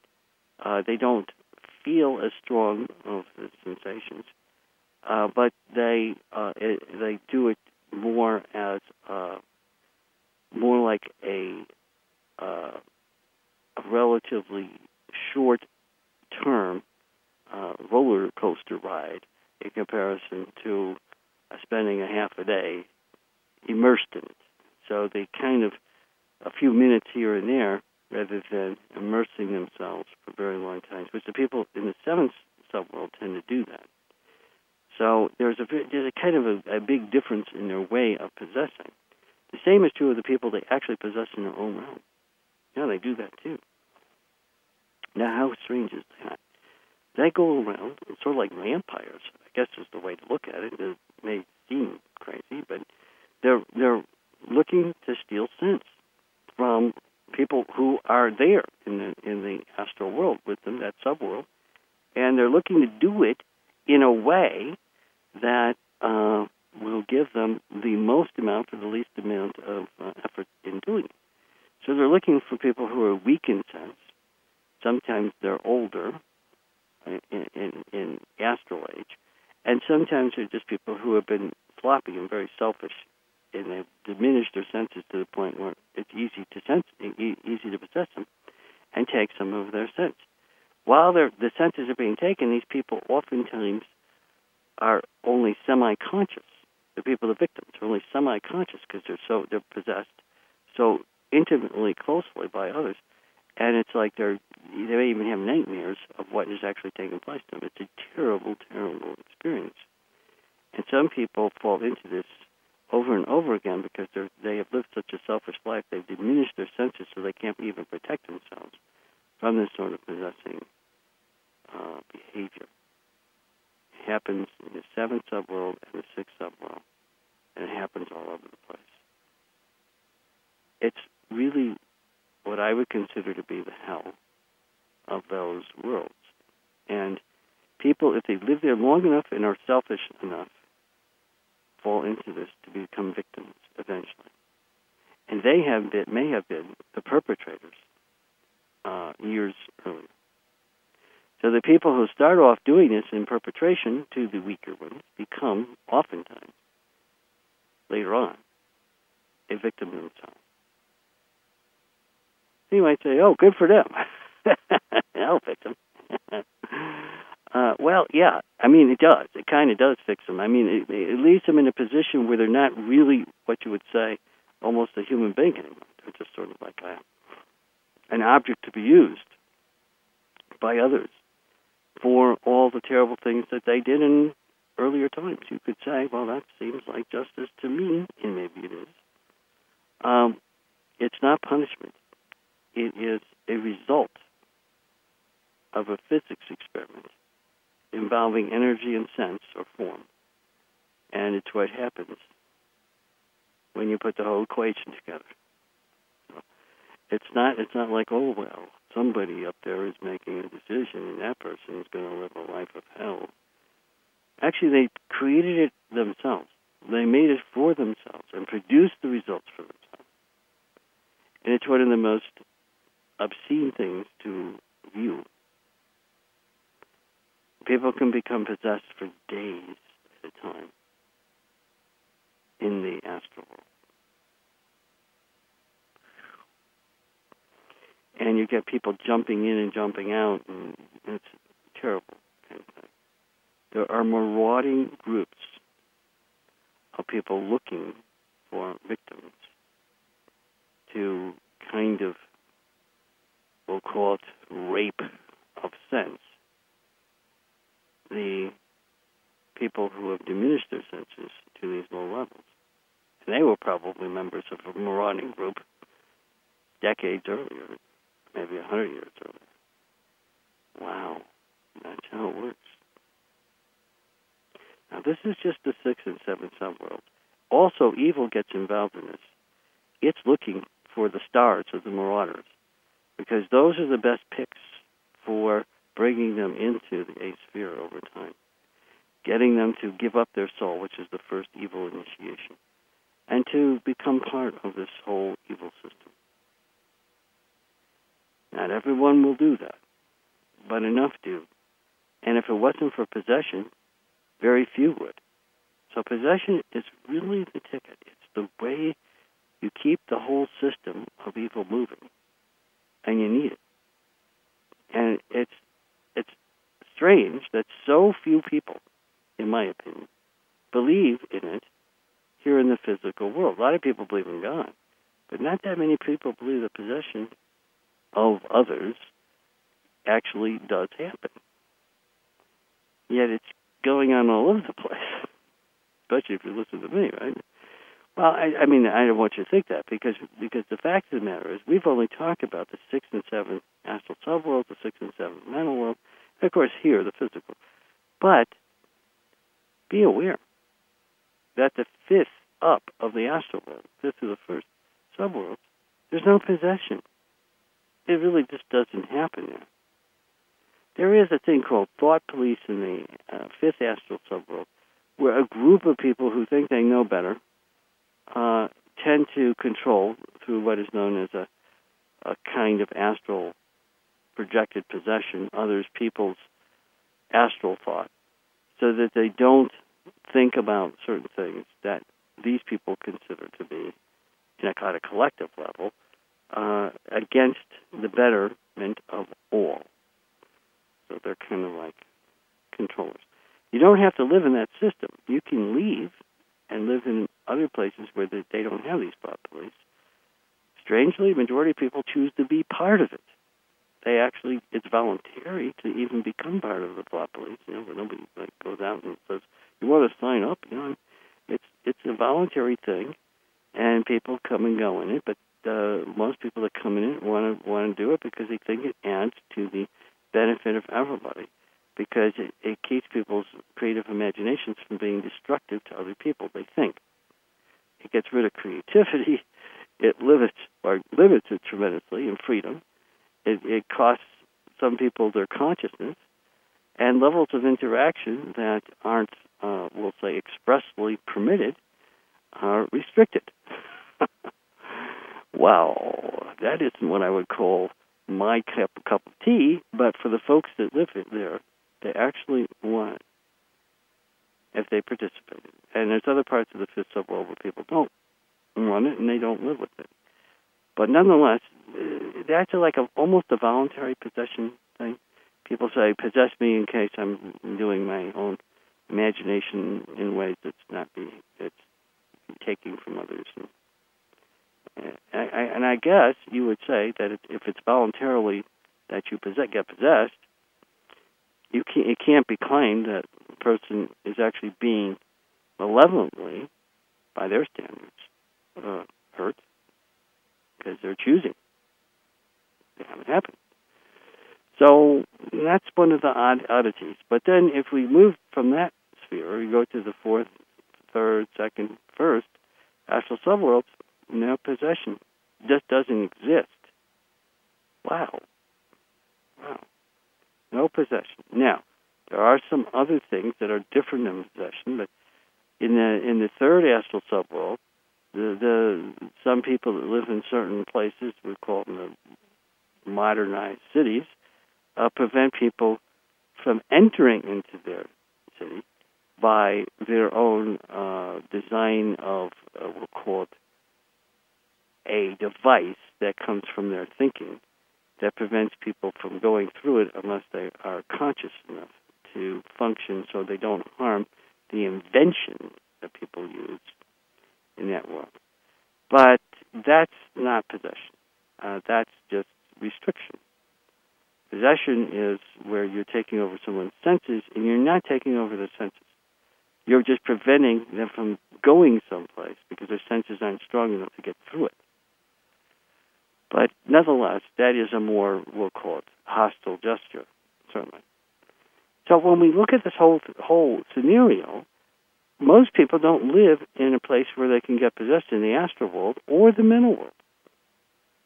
And most people in the physical world, most of the time, are not possessed. but are still a lot of people that get possessed, and it's a big deal because it's the way that evil keeps itself going. Without the tool of possession, you would close the door to where evil dwells. Now, what does that mean? It means that evil would not have a means of constantly getting more and more force, energy, in itself to replenish its own senses and it would start cannibalizing its own existence. Instead of living much longer, it would quickly destroy itself. How do we do that? How do we close the door to where evil is dwelling? Well, we know where it dwells. It dwells in the eighth sphere. But how do you close that door so that it can't happen because you would destroy evil on the whole planet on a planetary basis. Wow. Planetary wide. Three dimensional, too. Mental, astral, and and physical. All all of the places humans live in would be rid of evil. Wow, that sounds like a good idea if you ask me. Okay, well, we, this has been thought about for well since before recorded history. The, the the thing about it is that it can be done, and planets have done it. It's called uh, making a planet sacred. And in order to achieve it, you've got to have most of the people who uh, do not see evil, do not believe in possession, to start doing some of both to be more conscious that evil exists and become more conscious that possession exists and that you can do something to change it. Those are all big deals, tremendous deals. Now, years ago, I would say, I would have said, well, we should prevent people being substance abusers. Let's make all drugs illegal, prevent people from doing it. Well, just because something's illegal doesn't mean you really prevent it. And there is a problem that's inversely, inversely proportional to the question of harm and good. And that is, and this is a, the libertarian kind of philosophy. If you decide that you want to make most drugs illegal, including, say, alcohol, we know what happened with that. That's a good experiment that went right. Um, and you decide it because you're saying that a person may become addicted and they become possessed and become evil. So to protect the world from evil, you're going to protect them through incarcerating them, making laws making it illegal to do these things, finding them, or in some other way destroying the drugs or however. That seems like, well, what's wrong with that?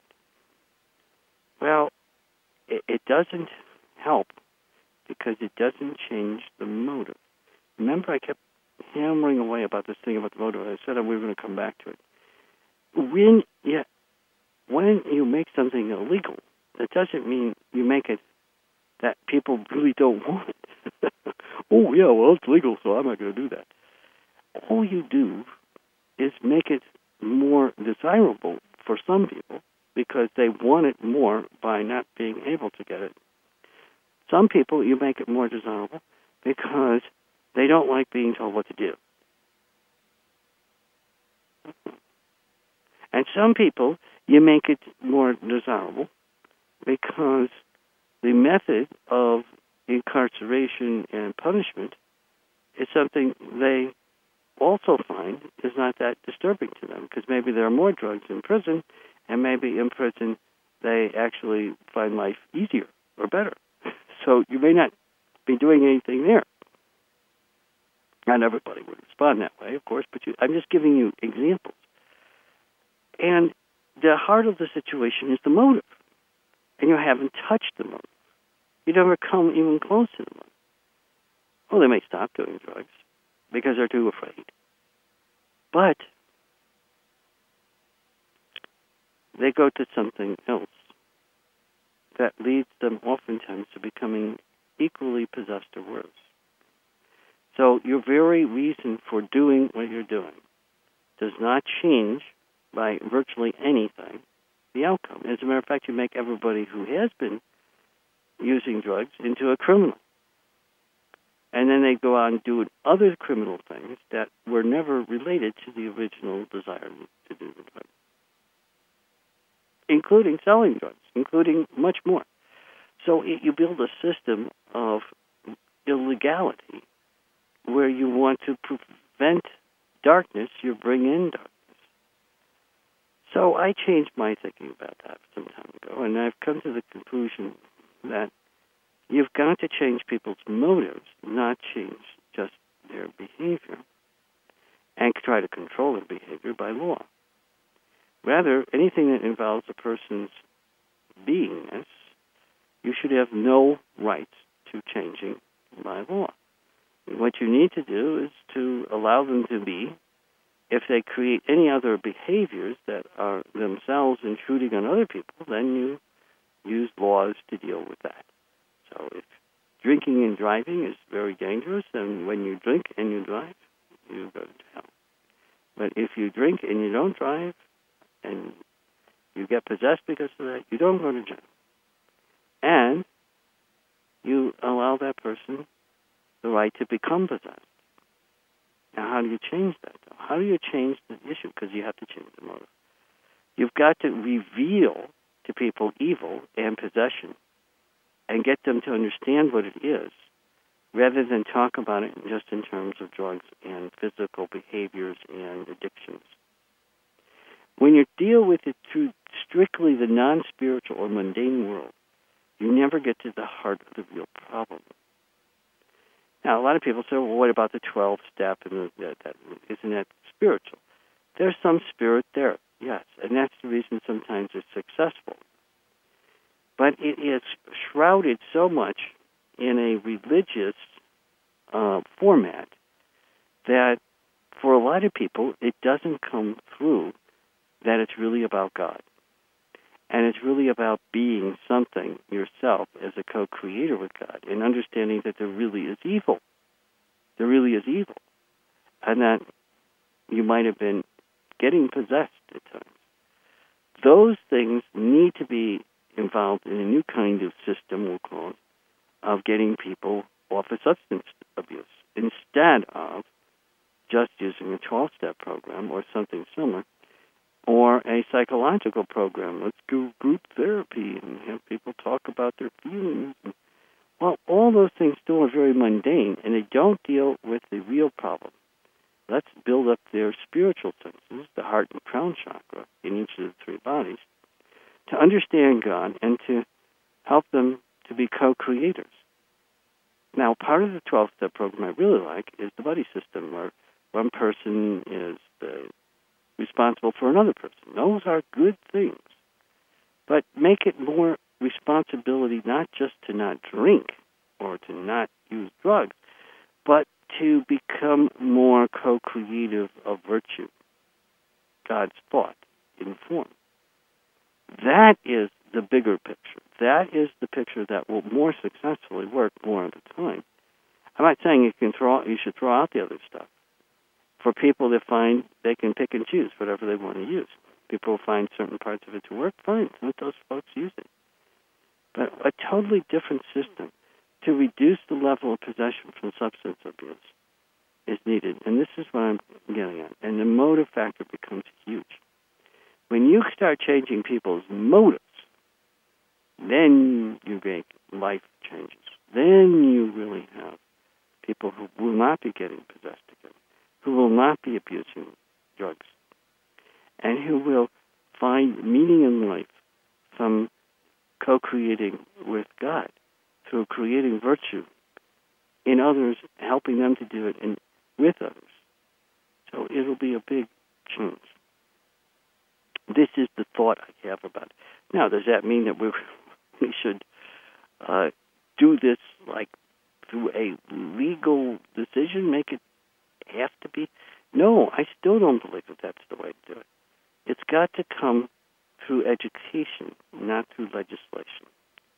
Legislating it is just a nutty way of looking at the problem. Education is a conscious way of dealing with it. It's the second way method, the more conscious method. It's the method of helping people to see the whole person, see a whole, what is a whole human being. If people can't see evil, how in the heck can they ever be expected to deal with being possessed by? So, education is tremendously helpful because it reveals evil. It gets people to understand how the universe actually works, and then they say, oh, well, I can deal with this because I don't need to become that sort of thing. And I don't need to escape my fears of life, which mostly are related to my fear of death, because death isn't real. The only thing that dies is a body with a bunch of energy that I'm not going to be using in the next dimension anyway. So that body has to be freed sometime. You know, in spiritual terms, it's usually like 147 years is longer than most people do live these days. But that's how long the body could stay together without any harm to it whatsoever. After that, the parts of the body need to be freed from the overriding consciousness of our subconscious and our conscious self. And if they're not freed from it, then the energies themselves are called elemental and divinic energies start paying a penalty of it. They they cost them because they've got to have they got to have the ability to develop their consciousness. It's very, very, very, very small for mental energy. The consciousness of elemental energy is what we call gravity. Oh, okay. I mean, it's not it's not anything like us, but it still has to have the freedom. And so our bodies, we want them to be, we want them to be healthy and well, but not to live forever. We ourselves our consciousness. That's what we're concerned about. We want that part of us to live forever, and it does. Good news. Provided that it's doing what it's here to do, which is to create itself co-create itself into part of life and God. If it's doing that, it, it's going to be it forever. Now, if if it chooses to become evil, we know what happens. It, it, it will it will diminish itself and it will suffer. But strangely, eventually will come around. I mean, it might take a million years, and if you're willing to suffer for a million years, I guess you can go down the wrong path and be happy about it. Say, well, I did it all. First, I became the most evil, and then I became the most good, and there I could say I did everything. Well, do you really have to become the most evil to understand what evil is?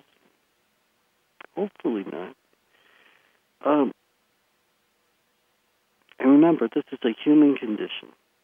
It's human beings that create the system. There, there is no evil without humans. Because humans are the first form of life that can recognize, understand, and co create with their own creator. There's no other form that can. How do we know that? Well, I can tell the story at the same time, all the time. Yeah. You see, you, have you seen any monkeys, apes? How about whales, dolphins, smart dogs, parrots, orangutans? You name it. You seen any of them going out and doing charitable projects for any kind of life other than those that are closest to them in their own, let's say, family or group? Have you seen them build any churches to God? Have you seen them show love for God? Have you seen them change who and what they are to be closer to their Creator? Nope. Okay. Made my point. So when we look at kingdoms lower than human, the reason they don't create evil is because in order to create evil, on some basic level, you do believe there is a God. You just don't want it to be the ruler of you. You want to be God, and you want God to take a hike. It's the primary issue of the next topic, which is egotism. We are in a highly de- developed mental race now. It's called the fifth race. And this race is developing its mental mind far beyond where it was even hundreds of years ago, much thousands and millions. And so we're developing our mental capacity. That in the development of that mental capacity, we are more mentally aware of our Creator. We define it in many different ways. God. And if we're egotistical, we may become uh, rejective of God because we look all around and we say, well, God allows all this bad stuff to happen. So what kind of God does that? I don't care if there's a God. That God isn't the God that I'm going to think is so great. The reason egotistical people, and especially arrogant people, think that is because they don't understand God. Because God gives freedom. Without freedom, we couldn't create ourselves. It would create us, and we'd just be an image of its puppet show creation, and we go through life just doing things. That's a that's a very deterministic God, and some religions believe in determinism. And so it, it, it makes human life very shallow. And for some people that get fairly developed mentally with a lot of egotism, so they don't understand God really, egotism blocks them from, from further understanding of that type of thought. They uh, they reject God. They become progressives or atheists, maybe somewhat agnostic, but they reject God the reason they do that is because they think that God isn't the kind of God that is always loving and giving, since there's so much seemingly irrational, terrible things going on in the world. Of course, they don't understand that that's coming from evil, which God allows to take place by giving human beings freedom freedom to think, freedom to feel, and freedom to interact with others in all three realms of the universe that we exist in. So we can choose. Choose to do terrible things to each other. And God allows that because it needs us to be free, so eventually we will create ourselves into something much greater. If it didn't allow this, we would never get to the point where we could become much greater than we are. Our field of life, quantum field, would become so shrunk by the lack of freedom that we would never get out of it. And we couldn't grow beyond most meager levels of humanity. Of course, God would not create humans like that. And so it didn't. But some human beings, in a way, are angry at God because it didn't, or reject that God could even exist because how could God be all powerful and all good and there be evil? You may have heard that before. Now, the answer is it can't be any other way because in order for God to allow us to be free, it can't interfere with us being evil. And that's the truth. So here we are. Some people choose evil, and only people can. No, your average orangutan and even an advanced one is not going to do that. You can have one that becomes evil like in behavior because a human is interacting with it and causing that to occur. But that's an aberration of the human's behavior transferred on to the animal. The animal still doesn't understand God. It doesn't even understand evil. It doesn't even communicate very well with good soul people. But it is influenced by evil humans. And there's a bunch of animals that have been put in this position, and it's a terrible thing. It's the opposite of what pets are supposed to be like to humans, which is they become more human like by borrowing small amounts of our own consciousness and living their life gradually becoming free to become an individual and develop into an individual soul, become a human. But animals can't do that on their own. They are they're helped, and then they help their group souls. And eventually, uh, some of the pets evolve, so to speak, to eventually becoming ensouled by a human being, a human being, a human soul, and that uh, then changes the nature of what they are. But a human soul is an individual being, and animals have group souls with instincts, with preconceived thought. And they are not nearly as free as we are. Not even close. There's vast difference. I love these programs, uh, especially PBS. Well, the average ape is really two thirds of a man and if you look at their genes, they're 98.5%. And you know, actually, they're just a step behind humans. They have so many uh, features that we have. They do, really? They're only missing the two spiritual, highest senses in, in three bodies. and they don't live their life with virtually any meaning in comparison to a human being. They can barely create anything different about themselves in this lifetime. That's true of all humans, except for pets. Wow. And even pets are very limited. I don't want you to think, well, gee, I'll just go get a dog and it'll become just like a human overnight. No, it might develop a few human-like traits, but they're going to be pretty, pretty much like a dog. Pretty much. Okay. So, the dark side is the human kingdom. The dark side comes from the emptiness that humans have about their own creator and the rejection of it. It comes from egotism and arrogance. And in particular, that is breed, a breeding ground for the worst kinds of evil. A few hundred years ago, there was virtually no mental evil. And now, today, it's everywhere. Signs of it are propaganda or spin. What's that mean? Well, it means that the creation of mental evil, evil is to convince other people of things that are horribly untrue, terribly, usually restrictive or demeaning of God, and com- almost completely rejecting of possession. That's what propaganda does. It has the foundation of that sort of stuff. And it repeats lies over and over again, and it makes a new lie faster than you can think about the old one, so you never can catch up.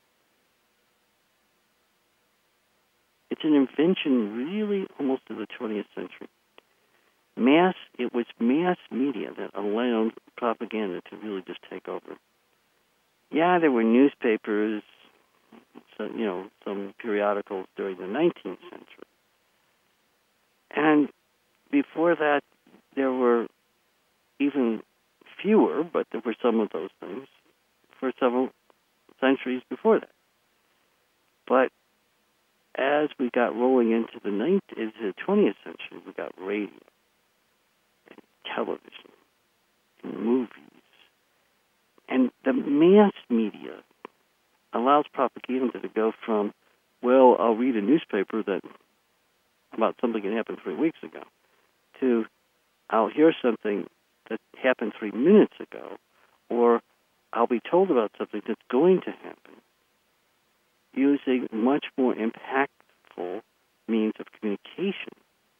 Reading something is way different than hearing it on radio, or much more so than seeing it on a movie screen or on a television set.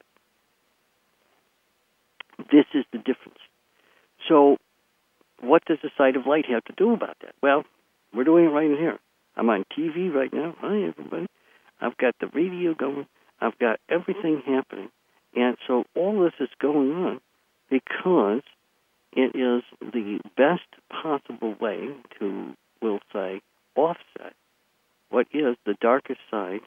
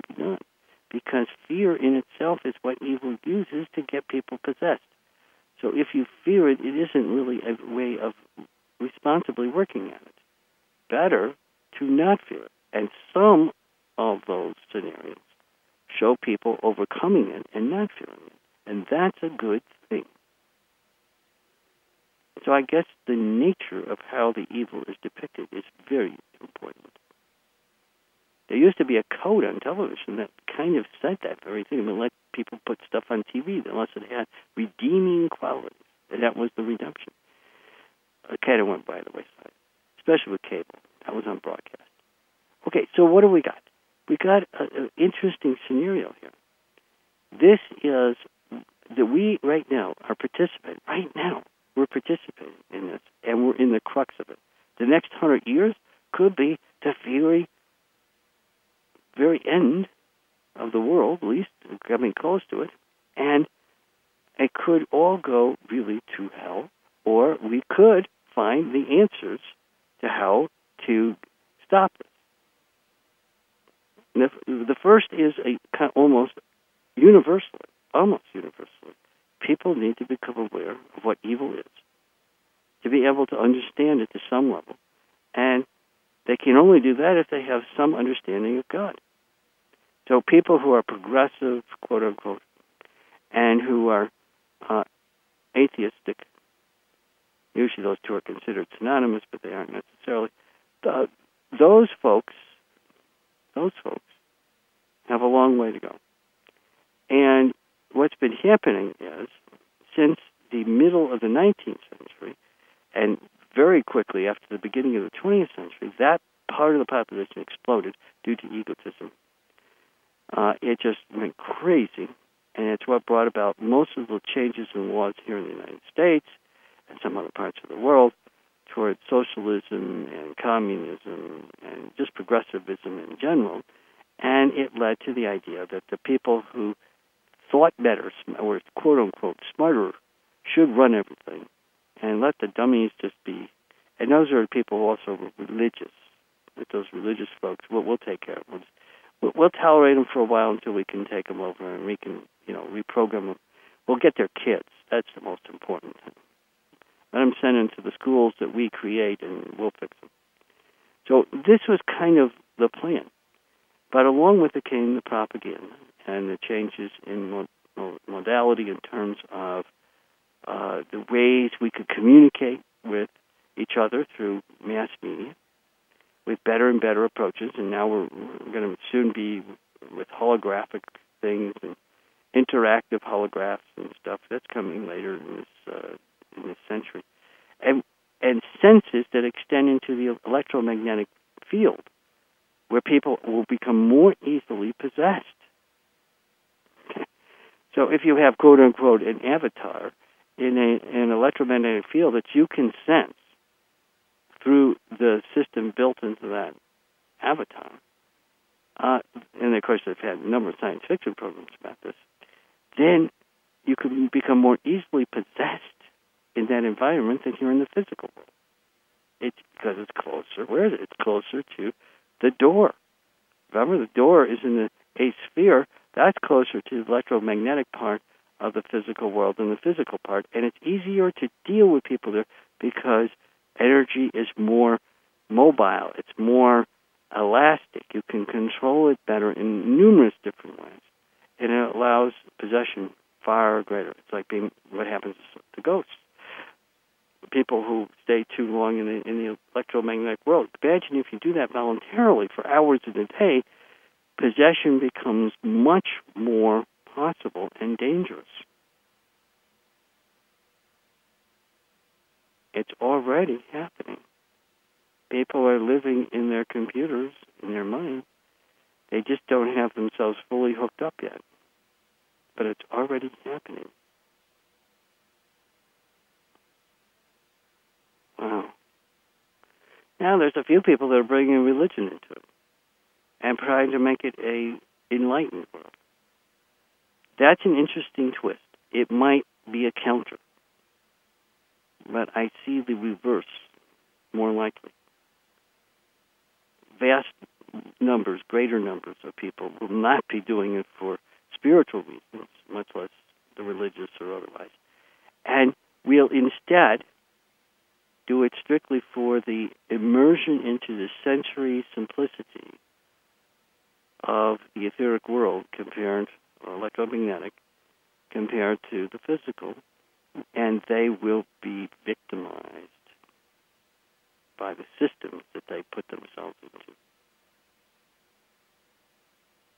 Already people are choosing to take on identities that nowhere resemble them and where sometimes they bring us into a physical uh, encounter where they have um, created a grand model of lies and deception. I'm not saying this is always going to be the case, but I'm saying it has been already abused that way.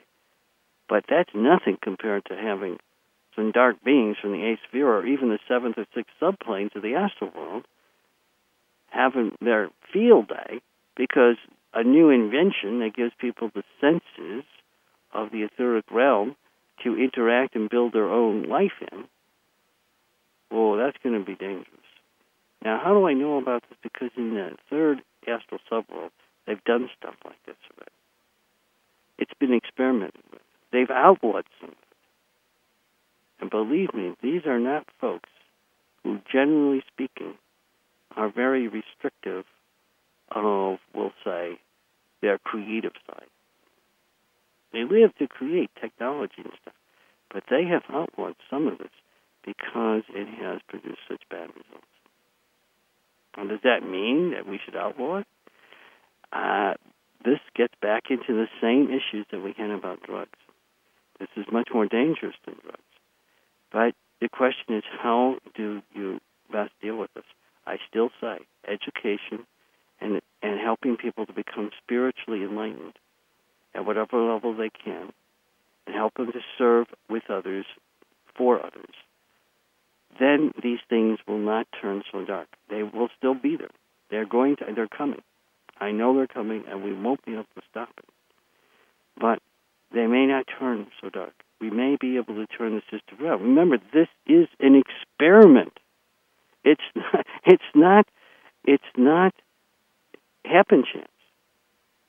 This is part of an experiment to see if evil, in its most glorious way, in its worst possible, most powerful existence, on a planet of extreme darkness, us, can be defeated. And every one of the people who, are, who came here, their souls, chose this place because the soul knew. Your soul knew what this was about. I know you could say, well, I didn't sign up for any of this. Well, you're scaring the heck out of me. I didn't sign up for it. Where's my name on a contract? Well, you did. It's just that you forgot because you're in human form in the physical world and just encountering huge amounts of illusion. You could go to some of the programs I've dealt with about illusion and listen to those. You'll understand what I'm saying. And so you can't, you just don't, you don't remember. But you will gain your memory back. And as you do, you'll just meld back into becoming your soul. It'll be fine. But the weird thing is you're going to come back again. because, because, and you won't remember. Because only if you create 60% of a lifetime in light can you really remember. Now, it's true, children, because they have such limited memories and limited life experiences and even input in a sense, because of just development of a small amount of their bodies, they actually have more memory. Young children before seven have much more memory of even their more than one lifetime before, but at least the last lifetime. But about half the kids do. But um, we don't. As we gain more mental thinking, as our bodies, besides just a physical body, becomes more developed, we just lose it all. We don't remember that. And but we're going to get it back, especially in the mental world. If you are going to get it fully in the astral, and you know you'll you'll say, oh, you know, I hated it while I was there. It's an awful place, but I came here to make a difference. I came here to, to try to see if we can stop this evil, and that's what I want to do. It's not the only reason we're here, but it's the main reason we came here because it's such a specialized planet. Most planets don't have this sort of stuff on it. People are given way more, much more time to develop themselves into godly beings. Life itself goes more slowly. And it's evil doesn't have a chance to root like it does here. And people can adjust more easily in those other worlds. And we were there. Most souls that are here are older. They've been in different worlds before. They were successful. They came here because they knew it was going to be difficult, but maybe more meaningful because there was a need. Even the people that screw up, even the people that become evil came here from a soul with a good intention. And the soul remains. Evil beings get connected to a group soul, but their soul continues to incarnate with new incarnations. And when they come back out, eventually they will, they'll get a different soul, usually a younger one, a new soul that may come here. There's different possibilities. But they'll be reinsouled again with an individual soul. And that's a whole complicated situation. I'm, I'm going over that. We don't have any time to go into tonight. But anyway, I hope this is making some sense that in order to win this situation with possession, we've got to be up to the challenge of dealing with, at the present level of technology, uh, how we're getting possessed today. And then we have to concern ourselves with the next few decades when things are really going to get turned up. And are we going to be able to take the challenges of those things and not become possessed from them in the future? Including who knows what other kind of new designer drugs or whatever will come out as well, added to this whole experience. The grandest thing we can do is to change the educational system as soon as possible do not allow your kids to go to public school unless the public school is truly, truly an enlightened school. Find a school to bring your kids to that have a spiritual foundation. Doesn't have to be religious, but if it is, that's okay. However you find spirit in your life, make sure that they go to that school because that's a big part of it. And when they go off, quote unquote, to college, find a college that is either neutral, which is hard to find, or pr- preferably, preferably spiritual. Because almost all of the higher universities are vastly contaminated with progressive thought and every kind of ism you can imagine left of capitalism. I mean, truly, uh, it's it's it's unbearable to even go for a visit to those places, much less attend school there. They're trying to brainwash young people, young adults, to their way of thinking. And then they become, unfortunately, for 10 years or longer, against God. Now, usually they come back. I know some do. But the point is, why put your kids into that, if, especially if you're paying for it? Now, I realize that some people leave home and they go to the college that they can afford to go to, and that's where they want to be. Well, that's that's a choice that was really made by the first day of school when they were six years old. Because if they went to the right schools and the family with strong and spiritual values, they would make the choices when they're 18 years old to go to some school where nobody believes that there is such a thing as God, and um, everybody is some kind of strong leftist, uh, you know, whatever. Doesn't have to be that way. It's a mistake we're making in trusting a system that is mostly dark, and we don't have to be part of that system at least not here in the United States.